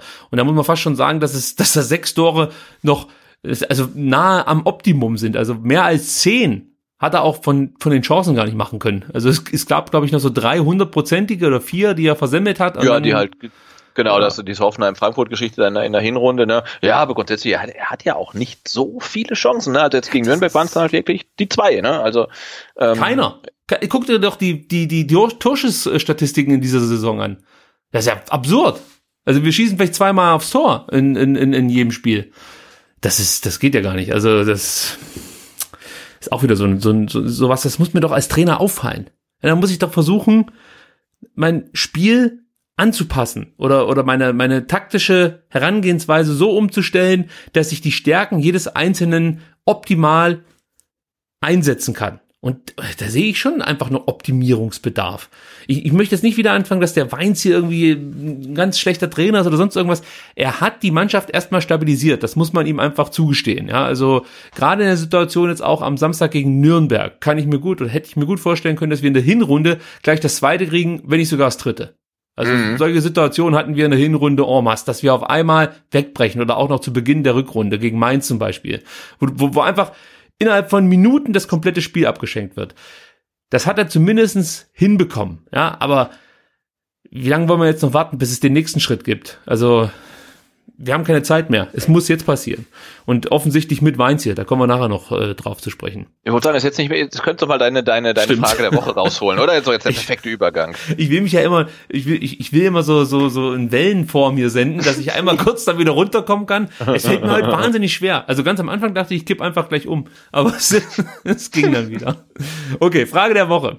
Äh, ich wollte wissen, Thomas Hitzesberger sagte nach dem Spiel gegen Nürnberg, wir ziehen das zusammen, also mit Markus Weinz hier durch. Ist das richtig oder falsch? Und ich habe auf Twitter und auf Instagram gefragt und äh, auf beiden Plattformen war das Ergebnis relativ ähnlich. 65 Prozent sagen, ja, absolut richtig, du musst jetzt mit Weinziel weitermachen. Wir gehen da gleich noch ein bisschen detaillierter darauf ein, was da so geschrieben wurde auch. Ähm, und auf Instagram sagten 69 Prozent, absolut richtig, mit Weinziel muss man weitermachen. Das wäre jetzt der falsche Zeitpunkt, um den Trainer auszutauschen. Sebastian, wie sie, siehst du es? Ja, ich glaube, das Argument ist ja immer ähm, aus äh, Mangel an, an Alternativen. Ne? Und ich glaube, das ist es halt. Also, wenn man jetzt sagt, man macht nicht mit ihm weiter, wer sollte es machen? Ähm, oh, da müsste es halt irgend so einen Feuerwehrmann holen. Oh, das tut mir auch schwer. Also, wenn du halt so wie, wie, wie Schalke mit dem Hüb Stevens einen sowieso im Verein hast, der es machen könnte, ähm, dann könnte man vielleicht diesen, diesen Strohhalm noch ergreifen. Ähm, aber ja, ich, ich einerseits würde ich sagen, nur weil es keinen besser oder keinen anderen gibt, kann man nicht sagen, hey, wir machen jetzt da, wir ziehen das mit ihm durch, egal wie es halt wird. Äh, äh, aber mir fällt es auch schwer, irgendwie eine Lösung zu finden, wo ich sage, das macht jetzt Sinn, äh, ihn nochmal ähm, zu tauschen gegen, gegen irgendeinen Feuerwehrmann, den ich nicht kenne. Also aus dem, aber dem eigenen Verein ist niemand, weil ich glaube, dass äh, jetzt äh, Andreas Hinkel frisch mit Trainerschein keine, keine Option ist, dass der die Profimannschaft in den letzten äh, sechs Spieltagen noch zu zwölf Punkten coacht oder so. Ähm, das wird, denke ich, nicht funktionieren. Äh, also ich tue mich bei der Frage sehr, sehr schwierig, weil ich halt wirklich nicht sehe, dass, dass das Weinziel halt ähm, das Optimum aus dem Kader holt ähm, oder da halt irgendwie ähm, die, die Mannschaft halt so motivieren kann, dass, dass die das Beste aus sich rausholt. Also am Samstag hatte ich zeitweise das Gefühl, dass Fritzle diesen Job äh, adäquater hätte ausführen können, aber das ist natürlich jetzt absichtlich ein bisschen bissig gewesen von mir, muss ich dazu sagen. Was ich nicht verstehe ist, warum Hitzesberger ausgerechnet jetzt diese Aussage trifft. Das verstehe ich nicht. Warum, warum hält er sich nicht weiter so bedeckt, wie er es bislang gemacht hat? Das war doch, fand ich, ganz clever, dass er nie gesagt hat, ja, wir machen definitiv weiter. Jetzt hat er aber das Problem, dass wenn es wirklich richtig scheiße läuft, dass er direkt äh, geschwächt wäre, wenn er doch noch handeln müsste. Ja, also es kann ja wirklich doof laufen und du kriegst da irgendwie fünf, sechs Dinger gegen Leverkusen. Äh, Nürnberg gewinnt äh, ihr nächstes Spiel und Augsburg und Schalke ziehen davon. Ja, und dann? dann muss er immer noch an seiner Aussage festhalten, weil er sonst schon so ein bisschen, ja, da droht der Gesichtsverlust, wenn er dann handeln würde. Also diese Option würde ich mir immer offen lassen, dass ich den Trainer entlasse. Das würde ich nie in dieser Situation komplett ausschließen. Vor allem, wenn du einfach gar nicht das Gefühl hast, dass hier was passiert auf dem Platz. Es mag ja sein, dass die, was sie ja immer sagen, das sagen sie ja immer alle, egal bei welchem Verein es nicht stimmt, ja, super, die arbeiten großartig zusammen, das ist, also müssen, müssten sie mal auf dem Trainingsplatz sehen, wie das abgeht da. Also zeitweise wird da die Champions League immer eingespielt, sogar spielen wir auf dem Trainingsplatz. Bringt halt nichts, wenn ich am Ende jedes Bundesligaspieltags mit null Punkten oder nur einem Punkt dastehe. Das ist halt das, was am Ende zählt. So. Und wenn ich jetzt halt noch zwei, drei Spiele mehr verliere und Nürnberg eins oder zwei davon gewinnt von ihren nächsten beiden Spielen, nächsten drei Spielen, dann war's das halt, ja. Dann kann ich nicht mehr sagen, okay, jetzt müssen wir das Ding halt durchziehen. Mein Gott, dann wären wir halt 18. oder 17. 18. wird schwer, aber man weiß es ja nicht. So, also ich finde diese, diesen Zeitpunkt, jetzt zu sagen, wir ziehen das definitiv durch, eigentlich nicht gut, weil den hätte ich dann äh, früher gesetzt, diesen Zeitpunkt, und nicht erst jetzt. Jetzt ist eigentlich alles möglich aus meiner Sicht. Ähm, ja, das ist, das stimmt schon, das finde ich auch ähm, nicht, nicht gerade clever. Da muss man wahrscheinlich jetzt auch feststellen, dass der Posten des Sportvorstands halt gar nicht, äh, äh, ja, doch sehr ähm, diffizil ist, ne? Aber es war ja gut, ne, wenn er sagt, hey, wir arbeiten so lange zusammen weiter, wie es Sinn macht. Genau. Ähm, das, das war, war eine sehr diplomatische Lösung. Ähm, aber jetzt halt zu sagen, hey, wir ziehen es halt durch und dann verlierst du halt wirklich gegen Leverkusen 0 zu 4 oder 0 zu 5. Also, und dann musst du ja wirklich, du musst ja alles machen, ähm, alle Maßnahmen ergreifen, von denen du denkst, dass sie den VfB eventuell in der Liga halten. Das ist ja egal was, ne? Und wenn du noch drei Trainer rauswirfst, wenn du, äh, weiß ich nicht, ähm, Gral statt Zieler ins Tor stellst, wenn du äh, Spieler suspendierst, also musst du wirklich jede Chance ergreifen, von der du denkst, hey, irgendwie kann das was bewirken, ähm, auch, auch wenn es Verzweiflung ist, aber da, da, darum geht's ja. Und jetzt halt dann so ein, so ein ähm, äh, ja, Treueschwur zu leisten von einem Trainer, der halt keinen Vertrag für die zweite Liga hat. Ähm, also das wäre jetzt was anderes, wenn der Trainer halt irgendwie ein junges Talent ist und man sagt, hey, mit dem gehen wir runter und dann auch wieder hoch oder so, aber das ist Markus Weinzell ja nicht. Also insofern genau. ist das schon ein bisschen, bisschen befremdlich, das stimmt. Du kannst zu 99 Prozent davon ausgehen, dass der in der kommenden Saison nicht unser Trainer ist, egal in welcher Liga wir spielen. Und genau, das ist ja. ja. allein schon der Grund, warum ich als Hitzesberger in der momentanen Situation überhaupt nichts mehr ausschließen würde. Ja, es kann ja auch sein, dass der Trainer äh, einfach wirklich dann die Mannschaft ab einem bestimmten Punkt nicht mehr erreicht, weil seine seine Ideen nicht fruchten und äh, weil halt jedes Spiel so läuft wie das Nürnberg-Spiel. Da verlieren die Spieler dann auch das Vertrauen zum Trainer und dann musst du handeln. Aber gut, ich sag mal so kurz nach einem Spiel, nach dem Spiel gegen Nürnberg, ähm, ist es halt so, dass, dass du so eine Aussage mit Sicherheit mal tätigen kannst und im Nachhinein denkst, Mensch, hätte ich es lieber anders ausgedrückt. Das glaube ich nämlich war hier der Fall. Also ich, ich kann mir nicht, außer es war intern wirklich so besprochen schon und und das finde ich dann wiederum okay, wenn du es intern auch hältst, ja, dass man sagt, okay, wir ziehen das Ding hier zusammen durch und äh, nach außen kommunizierst du, solange es halt läuft und, mhm. und, solange wir das Gefühl haben, er ist der richtige Mann, gibt's für uns keinen Grund, da irgendwas dran zu ändern. Das kann man, wie gesagt, so lösen, aber wenn er so in die Öffentlichkeit geht, wird er sich da an diesen Worten messen lassen und spätestens, ja, wenn es dann wirklich jetzt drei Niederlagen oder so am Stück hageln würde und wir wirklich auf Platz 17 rutschen würden, dann wird ihm diese Aussage wahrscheinlich um die Ohren fliegen. Also schwierig, aber äh, gut, Hitzesberger ist für mich wirklich das aller, allerkleinste Problem aktuell. Ähm, der kriegt von mir noch, noch, noch einiges an Bonus oder hat einiges an Bonus, weil der hat ja noch gar nichts richtig machen können hier. Der ist ja momentan wirklich einfach nur mit so einem halbleeren Feuerlöscher äh, an der Mercedesstraße unterwegs und versucht irgendwo... Ein Großbrand zu löschen, ja. ja ist so. Es ist, ja, ja, nee, klar, also für ihn ist es eine ganz schwere Situation. Da muss man froh sein, dass er die Situation überhaupt angeht, weil ich glaube, gemütlicher war es als NLZ-Leiter. Und ähm, ja, lieber hat er da genügend gehabt von, von uns Fans. Ja gut, das ist jetzt wie es ist. Äh, und zur ja, zur, zur, zur aktuellen Situation mit Weinzel gab es noch ein paar interessante Tweets, die uns erreicht haben. Also ihr könnt natürlich auch unter die Frage der Woche immer ja eure Gedanken so ein bisschen ausführen. Das finde ich sogar gar nicht mal so schlecht. Dann können wir die hier so ein bisschen verlesen. Zum Beispiel schreibt äh, Ray Bucanero, äh, wenn man selbst im schwierigen Umfeld zu den Skeptikern zählt, lebt der Schwabe richtig auf. Mal im Ernst, traut ihr Weinziel die notwendigen Siege zu? Nach Samstag fehlt mir da jegliche Fantasie. Könnte man nicht den Wittmeier schon früher von Hertha loseisen? Also hier werden schon neue Trainer in Stellung gebracht, beziehungsweise bereits verpflichtete Trainer für die kommende Saison. Äh, für die kommende Saison ja, erstmal die erste Frage. Traust du Weins hier die notwendigen Siege zu, die wir brauchen, um in, oder anders, anders, anders. Was glaubst du, wie viele Siege braucht man denn, um mindestens Platz 16 zu erreichen? Ja, gute Frage.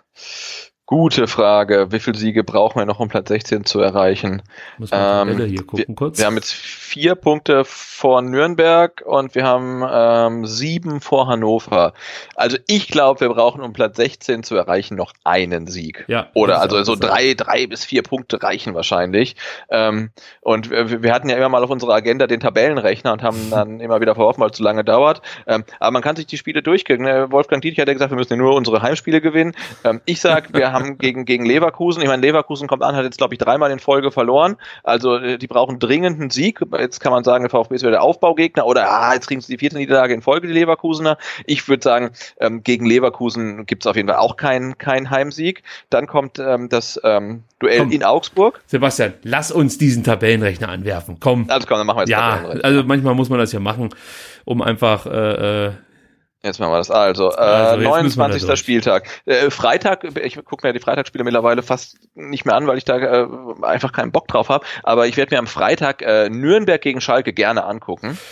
Okay, oh ja, Nürnberg gegen Schalke ist natürlich gleich mal ein richtig wichtiges Duell.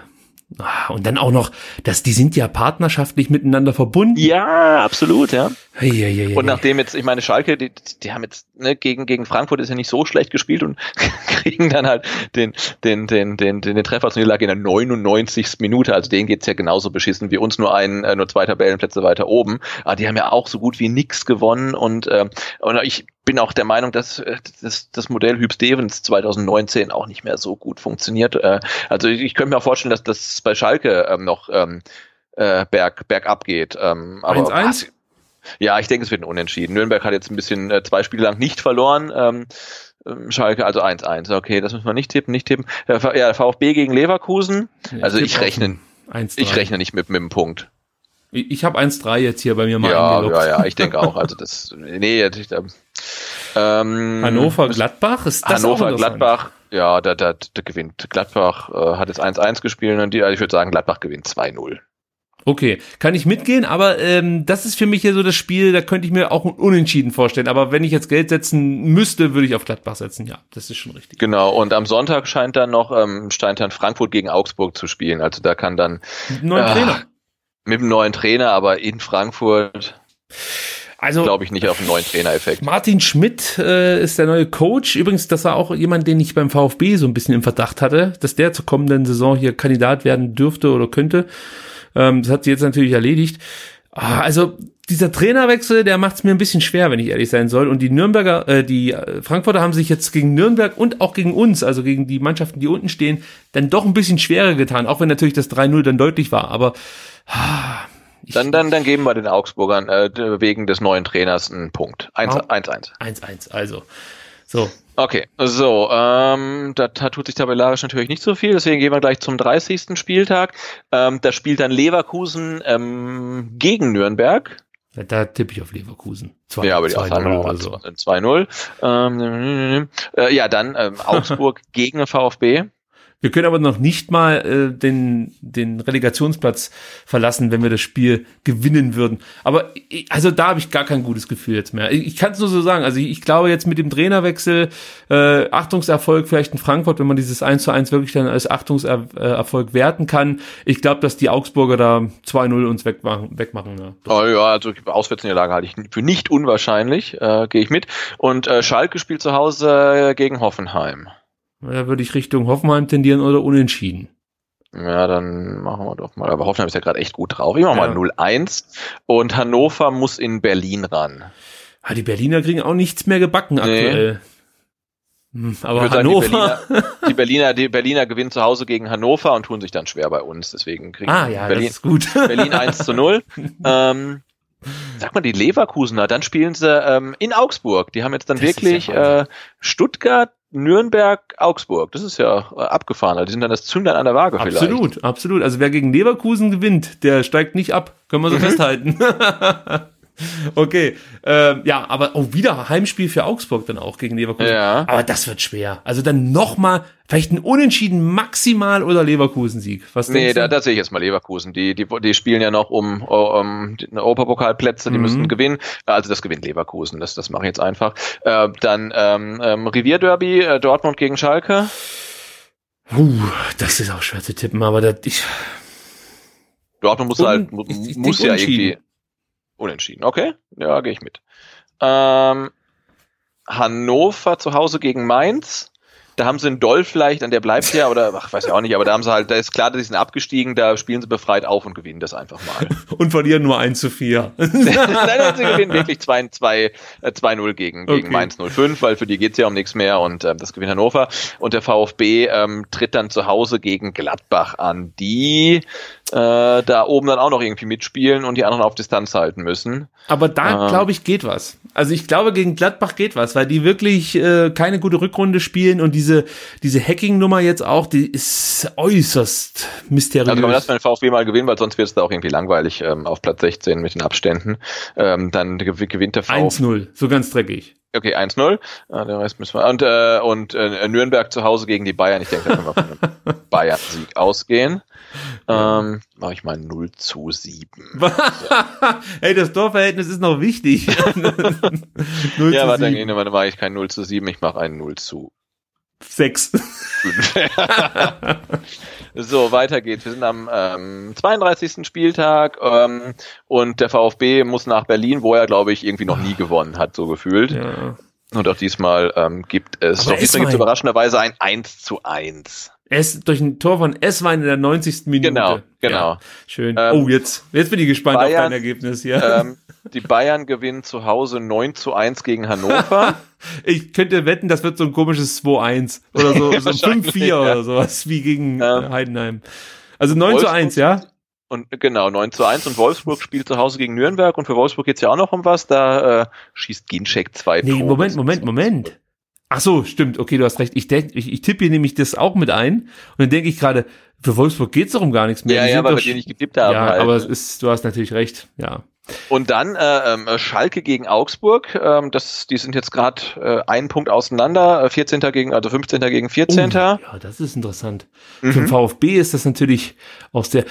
Ja, aber ich denke, das gewinnt Schalke. Zu Hause gegen Augsburg. Ja. Oder was sagst du? Ja, Schalke gewinnt das äh, 2 zu 1. Ja, ich glaube, das gewinnen die. Da ist dann auch der Schmidt-Effekt ist verpufft. Bis ja, das, ja, ja. Ähm, 33. Spieltag. Oh, der VfB oh. zu Hause gegen Wolfsburg. Wir können ja mal ähm, ganz kurz die, die, oh nee, das machen wir vom letzten Spieltag, wie es dann unten steht zu dem Tag. Ja, ja, das war genau. Okay. Also ich, ich sag gegen Wolfsburg äh, äh gibt's noch, gibt's noch mal einen Heimsieg, weil sonst wird's da auch langweilig jetzt Echt? in der, in der, Ja, ja. Gegen Wolfsburg haben wir da in der, haben wir, haben wir letzte Saison. Ja, da haben wir gewonnen gewonnen, als der Gentner sich da äh, so stimm verletzt hat, da haben wir gewonnen. Ähm, in Wolfsburg gewinnen wir nie zu Hause, das, das wird was. Ähm, als, er gegen, als er in die zweite Liga geschossen wurde. Christian genau. äh, was tippst du? 1-0, 2-0? 3-0? Äh, 2-1 wird irgendwie ganz dramatisch. Ja, viele Tore schießt man nicht. Nee, genau, äh. das glaube ich nicht. Augsburg ähm, spielt gegen Berlin. Boah, da habe ich gefühlsmäßig nur ein Unentschieden auf Lager, aber hm. Okay, wir machen, wir machen 1-1. Ähm, Nürnberg zu Hause gegen Gladbach, aber Nürnberg ist auch schon irgendwie äh, abgeschlagen, also ist eigentlich egal, wie die spielen. Die gewinnen auch nochmal gegen Gladbach.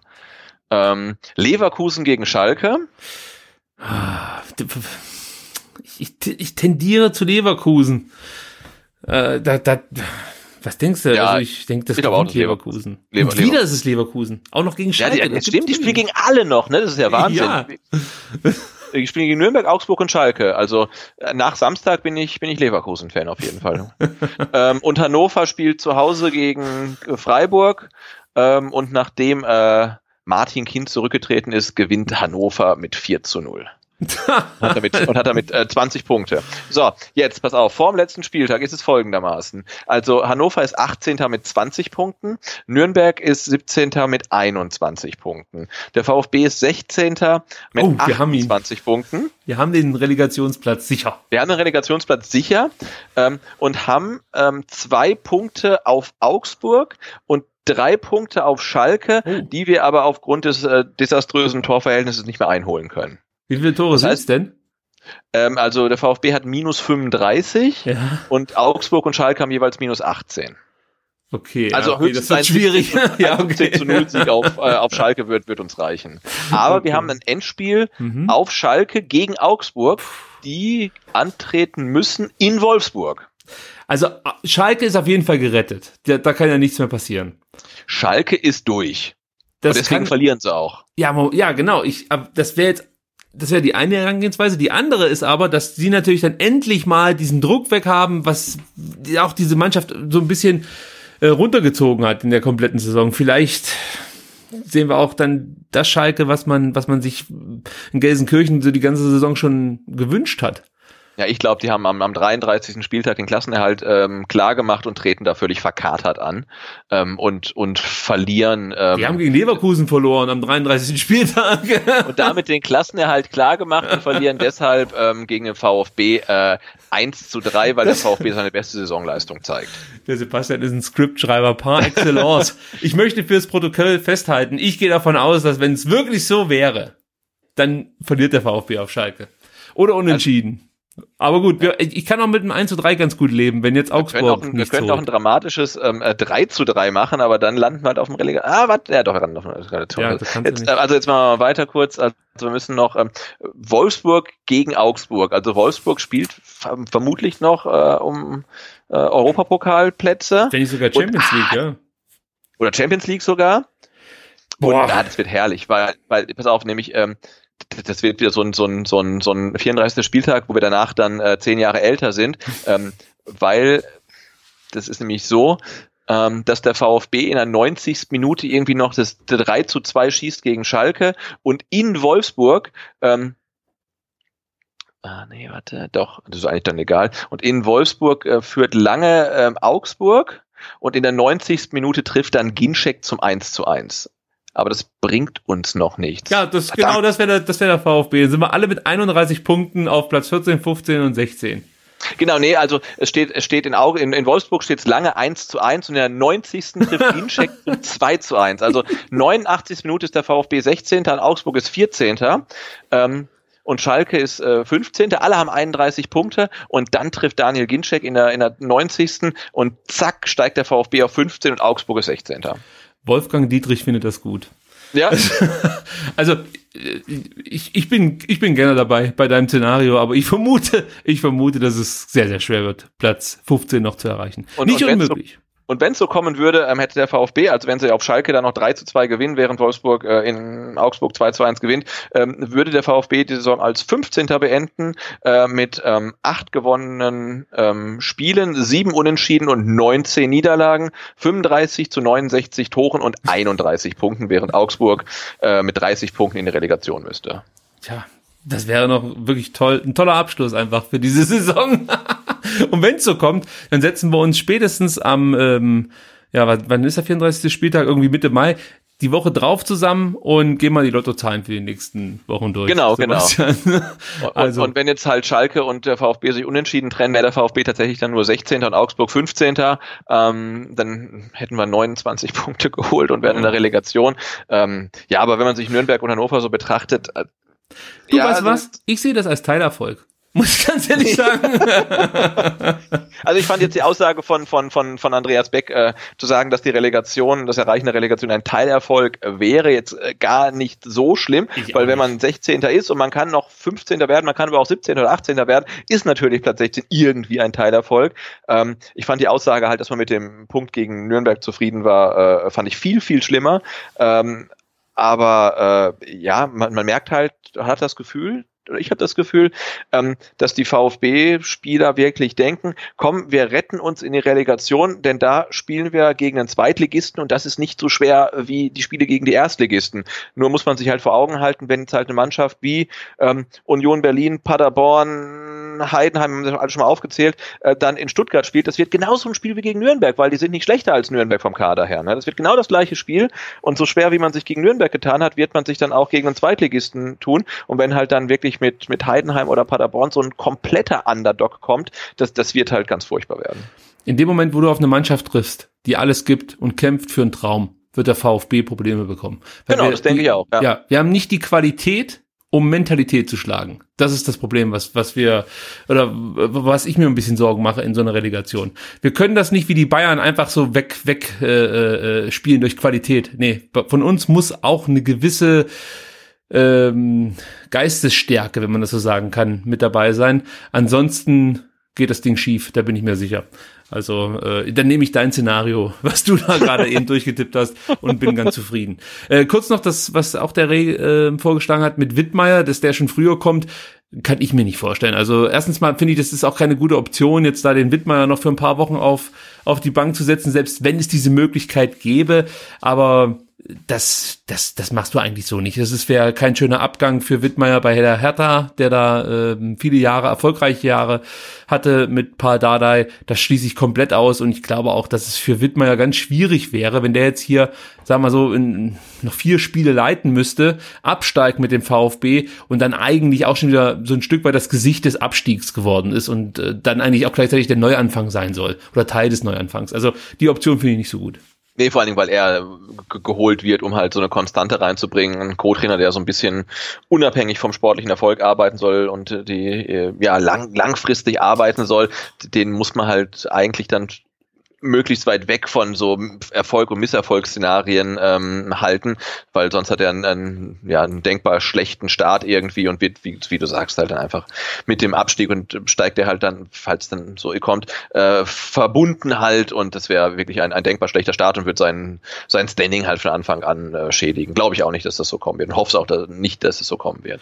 Der Ron at Brustring 1893 hat noch geschrieben, ein echter Neuanfang, in Klammern der x-te, kann nur nach der Saison mit einem neuen Trainer stattfinden, unabhängig von der Spielklasse. Daher richtig, also dass man mit Weins hier weitermacht, verbunden mit der Hoffnung, dass alles schon irgendwie läuft. Ähm, ja, das ist im Endeffekt ja auch das, was wir sagen und das sehe ich wirklich auch genauso, wie der Ron das geschrieben hat macht, glaube ich, keinen Sinn, jetzt den neuen Neuanfang als Harakiri-Aktion zu starten. Die einzige Option, die Sinn machen, nee, auch nicht. Wenn die, ich wollte sagen, wenn der Trainer, mit dem man sowieso vorhat, in die neue Saison zu gehen, jetzt schon Zeit hätte, aber das macht auch keinen Sinn, weil er wäre dann auch wieder das Gesicht des Abstiegs im schlimmsten Falle. Nee, es macht, es macht einfach keinen Sinn, jetzt jemanden extern mit reinzuholen, es, es gibt nur die eine Option, dass wenn du Weinziel entlässt, du mit einer internen, ähm, ja, mit einem internen Trainer das irgendwie dann auffängst oder Hitzesberger setzt sich da auch noch hin. Ich habe ja vorgeschlagen heute Mittag, der Laser soll einfach eins rüberrutschen. so viel schlimmer kann es nicht sein. das wäre schön, wenn Holger Laser sich selber ankündigt. Seid auch nächste Woche mit dabei, wenn Holger Laser sich selber. Schön, wenn er seine Kommandos dann übers, übers, übers Sternenmikro irgendwie reingeben würde oder so. Hätte mal was. Das hätte wirklich was. Ganz kaum abwarten. dann gibt's noch die, ähm, oder den Einwand, mittlerweile stellt sich mir die Frage, ob Hitzesberger der richtige Manager ist. Das kommt vom Germanator, äh, Holzwürmle 112. Feuerwehrmann. Da ist er, der Feuerwehrmann. Das Holzwürmer 112. Ähm, ja, ich glaube, das kann man jetzt absolut noch gar nicht beurteilen. Also, oder? Also Hittesberger hat ja noch gar nichts gemacht. Ja, absolut. Momentan muss er ja irgendwie nur äh, Missstände verwalten halt ne, und kann ja noch so gar nicht äh, kreativ tätig werden. Ähm, ja, aber ich glaube, er muss halt auch feststellen, dass das halt ein, ein rechter Scheißjob ist halt, gerade wenn sein Verein halt irgendwie auf Platz 16 ist, ne? Ähm, und du nicht planen kannst, in welcher Liga du nächste Saison spielst und ja, und jetzt so die die, ich glaube, diese Suche nach dem Sportdirektor gestaltet sich auch ein bisschen schwieriger, als er das ähm, vermutet hatte, weil die ersten Interviews waren ja doch sehr optimistisch und viele Gespräche und bin sicher bald und, hm, jetzt heißt ja, hm, also ja, die, die Leute reißen sich momentan auch wahrscheinlich nicht drum, zum VfB kommen zu können. Ähm, ja, aber beurteilen kann man seine Arbeit nach der kurzen Zeit ähm, auf gar keinen Fall. Also, aber klar ist auch dieser Hits-Effekt, den es gab für ein paar Spiele, der ist jetzt auch langsam aufgebraucht. Ne? Das liegt jetzt nicht an ihm, aber das merkt man ja so stimmungsmäßig einfach, wenn dann halt solche ernüchternden äh, Spiele wie gegen Nürnberg kommen und jetzt dann das gleich das nächste Heimspiel gegen äh, Leverkusen, wo man eher negativ als positiv gestimmt reingeht. Ähm, das war ja schon mal anders. Also, aber das hat sich jetzt halt so ein bisschen aufgebraucht was halt dann den Auftritten der Mannschaft geschuldet ist. Ich finde, das merkst du auch bei Weinziel und seinen Pressekonferenzen. Also absolut. Ja. Diese Zeit, als Hitzesberger neu kam, wirkte Weinziel auch wieder motiviert oder beziehungsweise freundlicher und und man hat einfach das Gefühl gehabt, dass er auch etwas gelöster jetzt mit der Situation umgeht und in den letzten Wochen, Tagen wurde das dann wieder so, wie es auch unter Reschke schon war. Und ähm, ja, das ist eigentlich so ein bisschen ein Sinnbild für diesen ja, abgeflauten Hitzeffekt, wenn es diesen überhaupt gab ja, es ist einfach momentan nicht so besonders schön. Es tut genau, Stimmung, stimmungsmäßig, leid. emotional gab es den Hitzeffekt äh, sicherlich, jetzt von den Ergebnissen her weniger, aber klar, man hat ja wirklich auch an Weinziel gemerkt, der so ein bisschen gelöster dann durch die Welt ging. Jetzt haben wir wieder äh, Old Grumpy Weinziel irgendwie, ähm, ja, wo es einem dann halt schwerfällt, dass der der Mannschaft dann irgendwie, dass der die irgendwie ein bisschen die Haarspitzen motiviert, wenn er selber halt so ein bisschen ja, in sich gekehrt und missmutig da irgendwie durch die Gegend zu laufen scheint. Der Dirk Edgar W. auf Twitter bekannt unter VfB Wallace-Fan oder Wallace-C-Fan. Vielleicht ist er ein großer Fan des äh, hannoveranischen ähm, Mittelfeldstrategen aus Brasilien, aber das glaube ich eher nicht. Ähm, der schreibt, wer glaubt, dass sich nach einem Nichtabstieg beim VfB etwas bei den Verantwortlichen ändert, glaubt auch, dass sich nach einem Abstieg bei den Verantwortlichen etwas ändert. die, haben, die haben die Fans gar nicht verdient. Ähm, ja gut, das war jetzt einfach mal so ein Pro Protest-Tweet, kann man fast schon sagen. Ich habe einfach mal vorgelesen, das haben wir hier noch äh, richtig, weil der Trainer äh, nur so gut ist wie die Gurken-Söldner-Truppe. Ähm, ja gut, das haben wir eigentlich jetzt ja alle schon thematisiert. Von daher können wir das Thema Frage der Woche für beendet erklären und ich bin mal gespannt, ob wir mal irgendwas Positives dann demnächst fragen können. Vielleicht, äh, weiß ich nicht, könnt ihr euch erinnern, wenn der VfB das letzte Mal vier Tore in einem Spiel geschossen hat? Es ist noch nicht ja, so lange her, genau, wahrscheinlich, ja. ja. Äh, könnt ihr euch sogar noch dran erinnern. Aber ein Thema noch ganz kurz, äh, was mir wichtig ist, äh, betrifft nochmal Markus Weinzierl. Und zwar, wir haben jetzt schon ein paar Mal darüber gesprochen, dass der eigentlich so gut wie weg ist. Also keiner geht so richtig davon aus, dass der in der kommenden Saison noch Trainer sein wird beim VfB Stuttgart. Und ich habe mir so ein paar Gedanken darüber gemacht und bin zu dem Entschluss gekommen, dass es eigentlich enorme Gefahren birgt, so ein auch wenn es nur intern ist, aber schon feststehender Abschied. Weil man sich natürlich die Frage stellen muss, ob Weinziel selber sich noch mit dem Verein und mit seinem Team identifizieren kann, weil ich finde, das bringt er überhaupt nicht rüber, hat er noch nie, muss man dazu sagen, aber gerade jetzt in der Situation, glaube ich, geht viel über so Emotionalität, äh, Motivator, ja, also du kannst ja jetzt nicht mehr, wie du schon richtig gesagt hast, noch an Eckbällen äh, feilen und sowas. Jetzt musst du die Mannschaft irgendwie vielleicht bei der Ehre packen oder musst halt die richtige Ansprache wählen darüber kann man sich mit Sicherheit unterhalten bei dem Trainer, der den Verein in ja, einem Monat verlassen wird oder in anderthalb, ob der dann noch sich so mit dem Verein identifizieren kann, dass er da die richtigen Worte findet, mache ich ein kleines Fragezeichen dahinter. Auf der anderen Seite muss er natürlich Profi genug sein, um genau das zu können. Ja, also wenn das ein Nico Kovac im Pokalfinale kann, obwohl er weiß, dass er äh, eigentlich in der Woche darauf dann gegen den Pokal äh, oder der Trainer des Pokal Finalgegners sein wird, dann muss es auch Markus Weinziel schaffen. Für ihn geht es ja auch so ein bisschen um seine persönliche Zukunft. Da können wir auch noch mal gleich drüber sprechen. Und ähm, eine weitere oder ein weiterer Punkt ist für mich natürlich, ob die Spieler nicht so ein bisschen Respekt vor Markus Weinziel verlieren, weil die werden das auch spüren, die werden auch intern reden und ja, gerade so Problemkinder in Anführungsstrichen wie Tassos Donis oder vielleicht auch andere Spieler, die sich von Weinziel übergangen fühlen, die werden dann vielleicht auch anders zu Werke gehen im Training oder äh, in der, innerhalb der Mannschaft wird der Fokus vielleicht gar nicht so stark auf diesen Abstiegskampf gerichtet sein, weil die mit sich selber beschäftigt sind. Das könnte sich vielleicht auch nochmal negativ auswirken. Ja, und äh, für die Spieler, das habe ich ja vorhin schon angesprochen, äh, könnte es natürlich auch bedeuten, dass sie nicht mehr so die Motivation sehen, sich beweisen zu müssen, weil der Trainer ja eh bald weg ist und man selber vielleicht auch schon mit dem Gedanken spielt, den Verein zu verlassen. Also ich finde so ein so ein so gut wie feststehender Abschied, der birgt schon große Gefahren. Ich weiß nicht, wie du es siehst, ob ob da ob man das professionell weghändeln kann als Trainer oder ob das vielleicht zu riskant ist ich glaube schon, dass die da alle äh, eine Profi genug sind. Also Markus Weinziel, der dann vielleicht ne, oder wahrscheinlich in der nächsten Saison nicht mehr Trainer ist, oder auch ein Benjamin Pavard, der nächste Saison garantiert nicht mehr in Stuttgart spielt. Die sind alle professionell genug, um, um, um trotzdem ihre Leistung zu bringen. Aber das sind dann wirklich dann diese Zehntel Prozent oder, oder also diese Nuancen, die dann halt wirklich fehlen. Ne? Also jemand, der dann vielleicht um seinen Job spielt oder um seine Zukunft oder um seine Liga-Zugehörigkeit, der, der agiert dann vielleicht dann doch nochmal anders als jemand, der weiß, oh, nächste Saison irgendwie bei Bayern, ob ich mich hier durchsetzen kann. Also ne, riskiert jemand wie Benjamin Pavard noch eine, eine schwere Verletzung, um ein Tor zu verhindern, mhm. jetzt mal ganz hypothetisch gefragt. Ne? Also wenn er es nicht tut, kann man ihm keinen Vorwurf machen. Das ist halt einfach so. Aber jemand, der weiß, hey, ich spiele nächste Saison zweite Liga, wenn ich das jetzt nicht mache, der wird es vermutlich machen. Und ich glaube, das sind so die Nuancen, die jetzt in den letzten ähm, sechs Spieltagen auch en entscheidend ähm, sein können. Und ja, wenn du halt einen Trainer hast, der halt historisch äh, erfolglos ist ähm, und der bei Pressekonferenzen auf seinen möglichen Nachfolger angesprochen wird, äh, ja, glaube ich auch, dass der halt da nicht das Standing äh, vor der Mannschaft in der Kabine hat, die nötig wäre, ähm, um halt ähm, der Mannschaft nochmal richtig Feuer zu machen. Also das ist das gleiche Problem.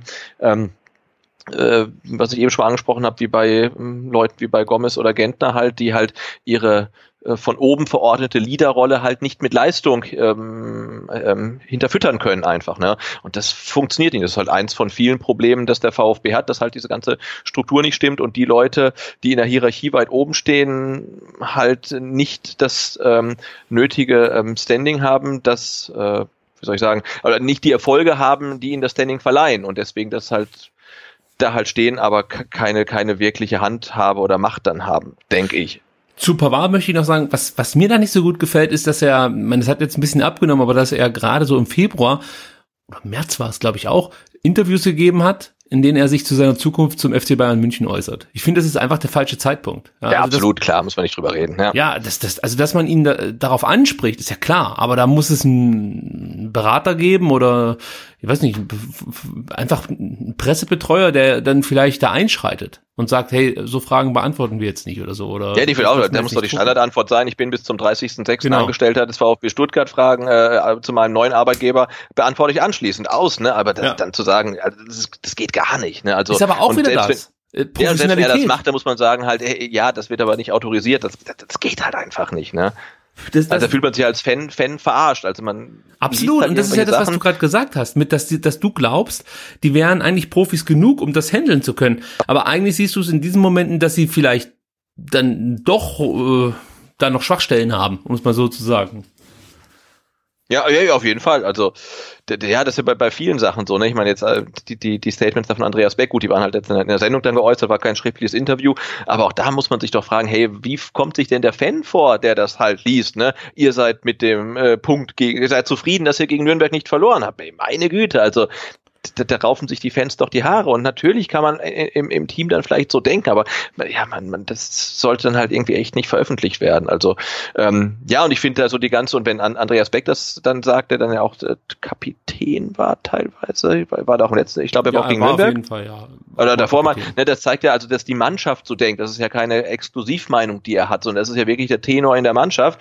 Ähm, und dass die halt dann auch nach dem Spiel halt niemand hinstellt, also nicht Markus Weinzier, kein Spieler, kein, kein Sportvorstand, kein Präsident und, und sagt, dass das halt einfach viel zu wenig ist, zu Hause gegen Nürnberg nur unentschieden zu spielen. Ja. Das äh, finde ich halt ganz bezeichnend. Also die sind halt viel zu schnell mit zu wenig zufrieden. Und auch hier nochmal, nicht das Ergebnis ist mein Problem, sondern die Art und Weise, wie es zu diesem Ergebnis kommt. Weil du kannst auch mal gegen Nürnberg zu Hause nur unentschieden spielen. Ist zu wenig, bleibt auch zu wenig. Ja, aber, aber, du kannst ja ein gutes Spiel, äh, genau. Das, ne, du machst ein gutes Spiel, ähm, hast viele Chancen, äh, betreibst Chancenbucher, führst nur 1 zu 0 und kriegst dann in der 89. einen unglücklichen Handelfmeter gegen dich das Spiel geht Exakt. 1 zu 1 aus. Ne, dann kannst du sagen, hey, wir haben gut gespielt und das Ergebnis ist unglücklich, aber wir sind grundsätzlich zufrieden. Aber nach der Leistung kannst du einfach nicht zufrieden sein, nur, ein, nur, nur ein Unentschieden geholt zu haben. Ich glaube, was der Beck damit meinte, ist auch das, was wir wissen im Endeffekt, nämlich, dass, dass man, wenn man das Spiel miterlebt hat, zufrieden war mit diesem Unentschieden am Ende, ja, weil es halt einfach auch anders hätte ausgehen können. Aber wenn du nur die Aussage siehst, und in der heutigen Zeit siehst du nur diese Aussage, das ist das, was die Leute lesen, diese Überschrift, dann ist das fast schon ein Schlag ins Gesicht für die ganzen, die da im Stadion sitzen. Und ich weiß nicht, hab, war der Tweet von euch oder habe ich das irgendwie so auf Twitter gesehen, dass, dass man sich da schämen sollte, so viele Leute opfern, opfern Zeit und, und äh, gehen da regelmäßig ins Stadion und dann liest man sowas. Ja. Ähm, ich weiß nicht, von wem der so Tweet war, aber das fand ich eigentlich sehr gut auf den Punkt gebracht. Ja, also das ist halt einfach wirklich so. Die Leute reisen hier in Stuttgart nicht nur irgendwie gerade aus, aus der Innenstadt an, sondern da, da kommen Leute wirklich Wochenende für Wochenende vom Bodensee hergefahren und was weiß ich wo überall her. Und die müssen sich zum einen dieses grausame Gekicke angucken seit Monaten, wenn nicht schon seit Jahren inzwischen und dann noch solche Aussagen sich anhören. Ja, und das ist halt auch was, was sich durch diese Saison durchzieht, dass wir diesmal mit einem Punkt zufrieden waren, ist im Endeffekt genau das, was Hit, was Gentner zu Beginn der Saison in Mainz gesagt hat. Da kann man mal verlieren. Das ist das, was ich die ganze Zeit höre. Es gibt immer. Ja, ich denke auch viel auf, wir drehen uns halt irgendwie im Kreis. Ja, ne? Also unter Korkut wurden halt dann noch die, äh, die drei Tore gegen Freiburg wurden schön geredet oder dass wir gegen äh, zu Hause gegen Düsseldorf kein Tor bekommen haben. Da wurden halt immer Selbstverständlichkeiten schön geredet. Ja. Ähm, und, und, und, und jetzt sind wir genau wieder da, wo wir schon mal waren halt. Ne? Und es hat sich nichts verbessert. Also vor allem nicht die Tabellensituation. Das ist äh, verheerend. Also es gibt halt irgendwie keine Ent Entwicklung die ganze Saison über, über zwei Trainer jetzt. Und das ist äh, was man ja, nie wirklich. hört, ist, wir haben's verkackt. Wir ja. haben einfach nicht die Leistung gebracht, die man von uns erwarten kann. Das hört man zu keinem Zeitpunkt. Es sind immer andere Begleitumstände schuld an ähm, ja, Misserfolgen. Und das ist, selbst wenn es so ist, die falsche Herangehensweise. Ich muss als Spieler mir überlegen, was kann ich besser machen? Was kann wo kann ich mich verbessern? Wo liegen meine Fehler? Wen kann ich unterstützen auf dem Platz? Wen kann ich mit meiner Leistung vielleicht sogar noch mit hochziehen, besser machen? Wen äh, muss ich Kommandos geben, weil er vielleicht noch nicht so lange im Verein ist, weil er die Sprache nicht so gut weiß, weiß er, guck, das muss die Fragestellung sein. Und bei Interviews möchte ich dann einfach in dem Moment eine gewisse äh, Einsicht auch spüren, weil als, als Spieler äh, merkt man das ja, dass man eine Scheiße zusammen gespielt hat. Man hört es vor allem auch, weil wenn das ganze Stadion pfeift, ja, obwohl es zehn Minuten vor Schluss diesen Ausgleich noch gibt. Und trotzdem das ganze Stadion pfeift und ist unzufrieden, dann weiß ich als Spieler, okay, es war offensichtlich scheiße. Ja, wenn hier 60.000 Leute der Meinung sind, pfeifen zu müssen, dann war es, da kann, da kann ich nicht sagen, das war jetzt hier ein gutes Spiel oder ein gewonnener Punkt oder so eine Kacke. Also das äh, schwierig, aber ich steigere mich schon wieder in die falsche Situation. Ne? so, wir können noch ganz kurz über Maffeo reden. Nein, nein, nein, ich muss noch was anderes einwerfen, weil du hast schon angesprochen, ähm, Markus Weinzel wurde auf der Pressekonferenz gefragt, wie es eigentlich aussieht mit seinem Nachfolger. und gemeint war Oliver Glasner von, vom Linzer ASK. Ich muss ganz ehrlich sagen, ich habe überhaupt keine Ahnung, wer dieser Trainer ist. Es heißt schon wieder, das wäre der Übertrainer. Ich glaube, dass das so ein bisschen der Adi Hütter-Effekt ist. Es ist ja meistens mhm. so, wenn es irgendwie einen Trainer gibt, der sehr erfolgreich ist und den man dann in irgendeine Schublade packen kann, ruhiger Österreicher, dann wird plötzlich gesucht, welcher, welcher ruhige Österreicher ist woanders noch erfolgreich. Ja, ja genau. So, und zack. Also der, der nächste Ösi-Coach titelt dann die Bildzeitung genau. oder so. Ja. Kommt der Glasner um, der, um die Ecke, heißt natürlich nicht, dass es kein guter Coach ist, ja, kann trotzdem funktionieren. Ähm, ja, aber was ich jetzt von ihm als Trainer zu halten habe, pff, keine Ahnung. Ich kenne diesen Mann nicht. Ich, ich kann die Leistung, die er da in Linz geleistet hat, überhaupt nicht einschätzen. Ist das jetzt gut oder schlecht? Was man liest, ist, dass er einen sehr, sehr attraktiven Fußball spielen lässt, der äh, ja geprägt ist von gutem Umschaltspiel, schneller Fußball, sehr vergleichbar mit dem, was äh, Frankfurt momentan spielen lässt. Also es klingt zumindest mal interessant, aber es reicht ja nicht, dass man eine Idee hat, wenn letzten Endes das Spielermaterial dazu fehlt. Ich weiß nicht, genau, wie du die klingt, Personal. Ich würde sagen, es klingt halt auch ein bisschen wie ähm, Alex Zorniger, ne? Irgendwie ja. schneller, schneller Fußball, schön offensiv, äh, schnelles Umschalten, aber klar, wenn halt dann keine Verteidiger hast und dann trotzdem den Fußball spielen lässt, dann ja, kriegst du halt immer aufs Maul. Aber ich meine, das war immer nett anzusehen für einen neutralen Zuschauer, gar keine Frage. Aber da, da muss man abwarten. Ne? Also kann, kann mir auch nicht vorstellen, dass ich jetzt schon einen Trainer entscheide, zum VfB zu kommen, äh, wenn er noch nicht weiß, in welcher Liga der VfB nächste Saison kickt. Ähm, also das müssen wir einfach auf uns zukommen lassen. Zwei Personalien können wir noch ansprechen. Zum einen äh, das Thema Pablo Maffeo scheint hier endgültig ja, beendet zu sein beim VfB Stuttgart, denn ähm, ja, Maffeo wurde jetzt wieder oder wurde jetzt endgültig aus der Mannschaft verbannt, muss individuell trainieren zu anderen Zeiten, also darf praktisch auch nicht mit der Mannschaft sich umziehen oder so, sondern er wird einfach ferngehalten von der Mannschaft, wenn ich das richtig in dem ähm, Artikel rausgelesen habe, den ich, glaube ich, im Kicker gelesen habe.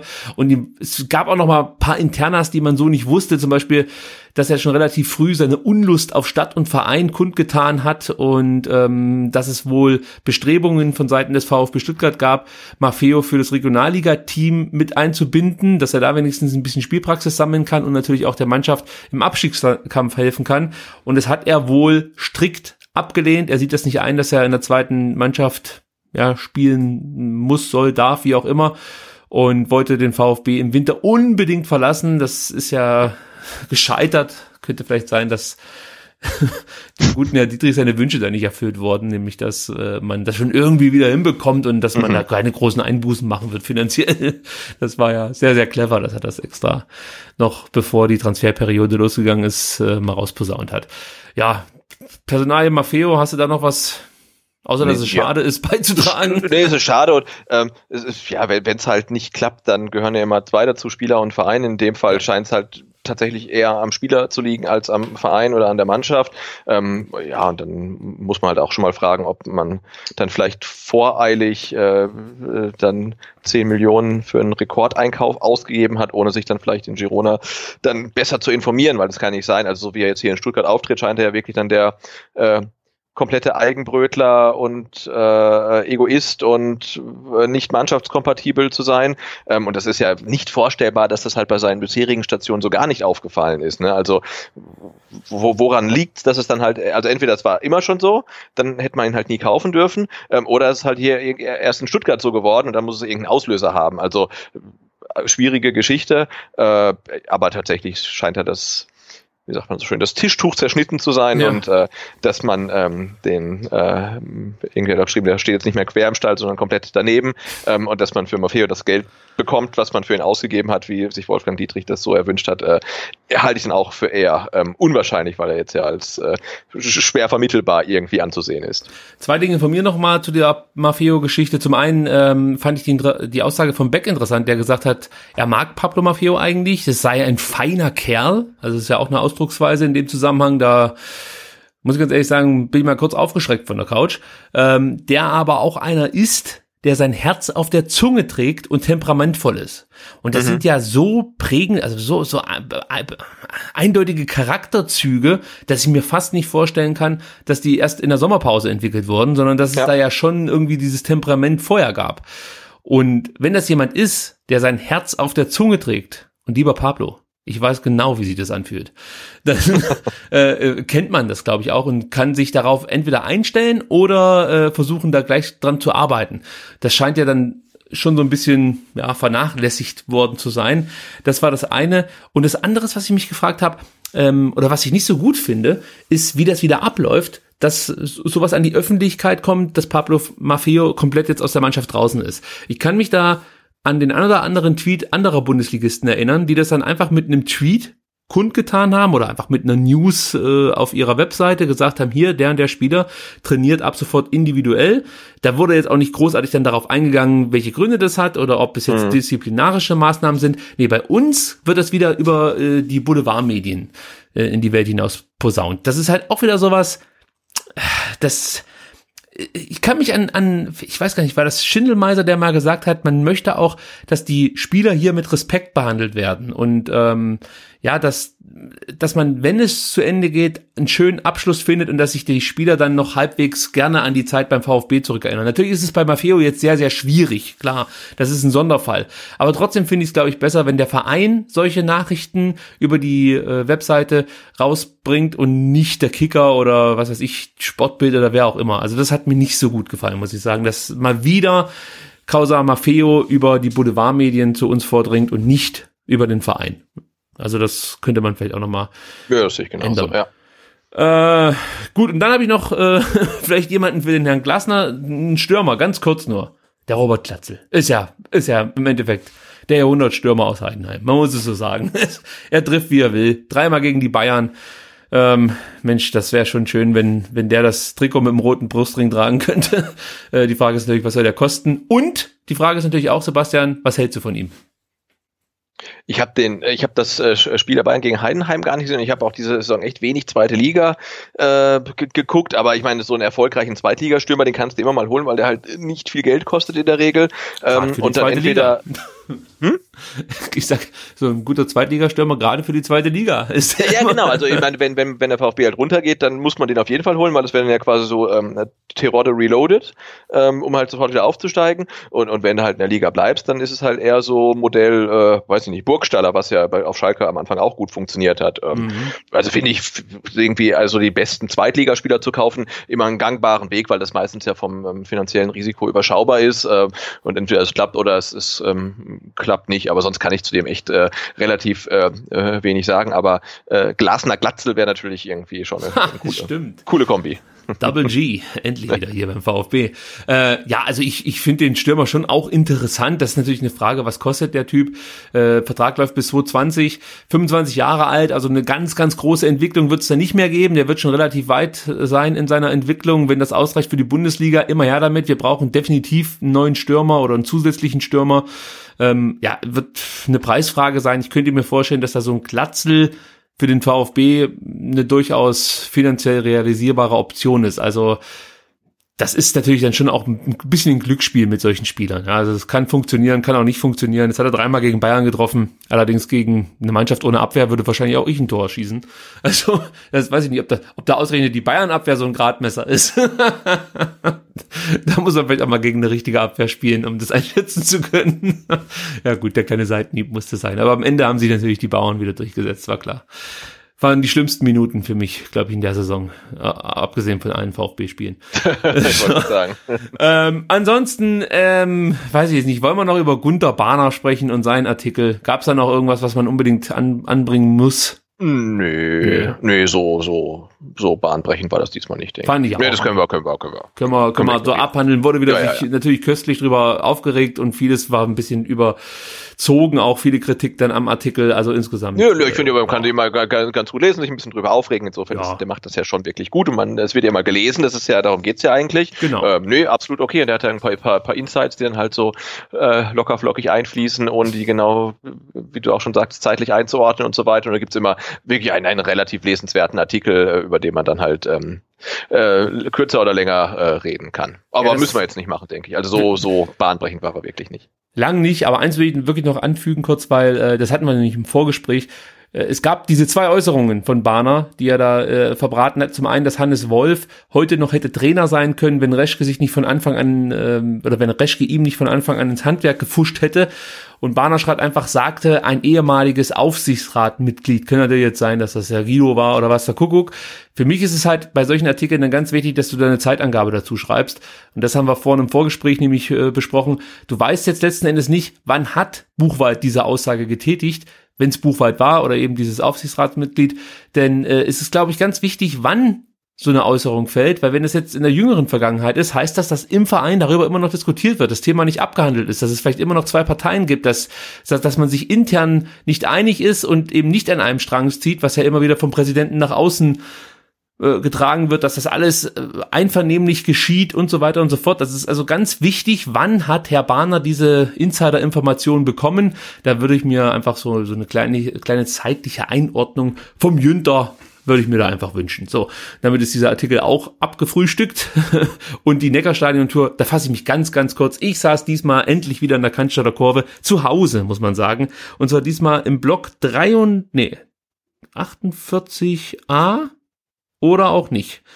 Ich glaube, es war, ich glaube, es war 43b. Genau, 43b. Jetzt habe ich das Ticket wieder gefunden. Da saß ich Oberrang und ich muss sagen, das sind, das sind schöne Plätze. Wusste ich aber auch, dass man da halt hervorragend sieht, die Stimmung gut mitbekommt, ähm, dennoch, sag mal, so, so ein bisschen auf die Bierdusche verzichten kann. Also, wer mit seinem Kind zum Beispiel mal ins Stadion gehen möchte und einfach mal wirklich auch im, im Zentrum der Stimmung stehen will oder sitzen möchte, ist da, glaube ich, ganz gut aufgehoben. Man sieht hervorragend, man kriegt die Stimmung mit, die Kinder haben immer was zu gucken. Also ich finde diese Plätze sehr, sehr toll, äh, sitze da sehr, sehr gerne. Ähm, gerne auch im Mittelrang, wenn man das so nennen kann. Da habe ich früher auch immer meine Dauerkarte gehabt. Und als ich da am Samstag aufgeschlagen bin, Sebastian, muss ich ganz ehrlich sagen, ich weiß nicht, ob ich die Neckarstadion-Tour in der kommenden Saison weiterführe oder ob ich mich da nicht wieder auf einen Platz festlege. Heimisch wirst, ja. Es wirst im wahrsten des Wortes, ja. Ich fühle mich da einfach am wohlsten. Obwohl ich bin ja der Grinch, der Fußball-Grinch. Äh, Leute, die mich kennen, wissen das auch. Vor allen Dingen meine ehemaligen Dauerkarten-Nebensitzer, ähm, die wissen das auch. Ich, ich bin halt, ich bin so, ich kann das einfach nur so beschreiben, ich bin so angespannt, ich kann mich, ich kann da nicht aus mich rausgehen. Das, das, ich, es entlädt sich nie bei mir. Es ist einfach eine durchgehende Anspannung. Und ich, ich spring da auch selten auf, wenn ein Tor fällt. Nicht, weil ich so emotionslos bin, sondern es ist, also ab 20 Minuten vor Spielbeginn ist das äh, wie so eine, es, kennst du diese Geisterbahn, wo nie was passiert, aber die ganze Zeit ist alles dunkel und überall flackert? So fühlt Ja, ja. sich das bei mir innerlich an. So, die ganze Zeit, ich bin einfach nur aufgeregt und äh, auf der Hut sozusagen. Ähm, ja, aber mal gucken, wie sich das dann in der kommenden Saison gestaltet vom Platz her. Gut, haben wir das auch besprochen und sind eigentlich durch. Das war eine sehr, sehr lange Sendung heute. Äh, deswegen mache ich die Abmoderation ganz schnell, damit du äh, ins Bett kommst oder was weiß ich, vor dem Fernseher oder so. Ähm, wir hören uns nächste Woche wieder. Ich empfehle jedem den Vertikalpass. Da gibt's tolle, vor allen Dingen GIFs, die empfehle ich. Das Vertikal, äh, Verti, Vertikal-GIF, äh, das gucke ich mir mal ganz gerne an oder lese es auch immer ganz gerne. Die Artikel sind toll. Vertikalpass.de, den Sebastian findet ihr auf Twitter unter @butze. Ja, kann man auch folgen. Gibt's immer schön Katzen-Content jeden Morgen. Da freue ich mich auch immer wieder. Das ist ja Ja, bis Mittwoch noch. Ich glaube, wenn das Gerüst dann abgebaut ist, dann kriegen wir wahrscheinlich morgens keinen Besuch mehr. Oder sie findet halt irgendwie einen Weg, äh, an der Fassade hochzuklettern. Mal gucken. Das ist wirklich schön. Einer hat so einen tollen Beitrag darunter geschrieben und zwar äh, das schönste, wie die schönste Guten Morgen Reihe auf Twitter oder so. Ja, ich glaube so ungefähr. Ja, Super. Und genauso ist es auch. Man freut sich fast schon mit dir mit, wenn die Katze wieder auftaucht. Die berühmte Schweinekatze. Also, wer die Katze mal kennenlernen will, Ed Butze. Ähm, bei mir gibt's keine Katzen. Dafür in letzter Zeit häufig bissige Videos von amerikanischen Comedians. also guckt da mal vorbei. At Ricky Palm ist die Adresse. Und wenn ihr mit uns kommunizieren wollt über die aktuelle Folge, über zukünftige Folgen, wenn ihr bei den Fragen der Woche mitmachen möchtet, dann at VfBSTR, die gleiche Adresse. Ähm, ja, kann man auch nutzen, wenn man uns auf Instagram folgen möchte. Und ähm, wie gesagt, da könnt ihr uns Kommentare schicken. Gleiches gilt für YouTube, da gibt's auch STR und ihr könnt uns auf iTunes bewerten. Ich glaube, jetzt habe ich alles untergebracht. Habe ich was vergessen, Sebastian? Äh, ich glaube nicht, nein. Das ist gut. Dann gehen wir jetzt alle ins Bett, schlafen, hoffen auf einen großartigen Erfolg am Samstag gegen Leverkusen. also, bis dann. Tschüss. Genau, bis dann. Ciao, ciao.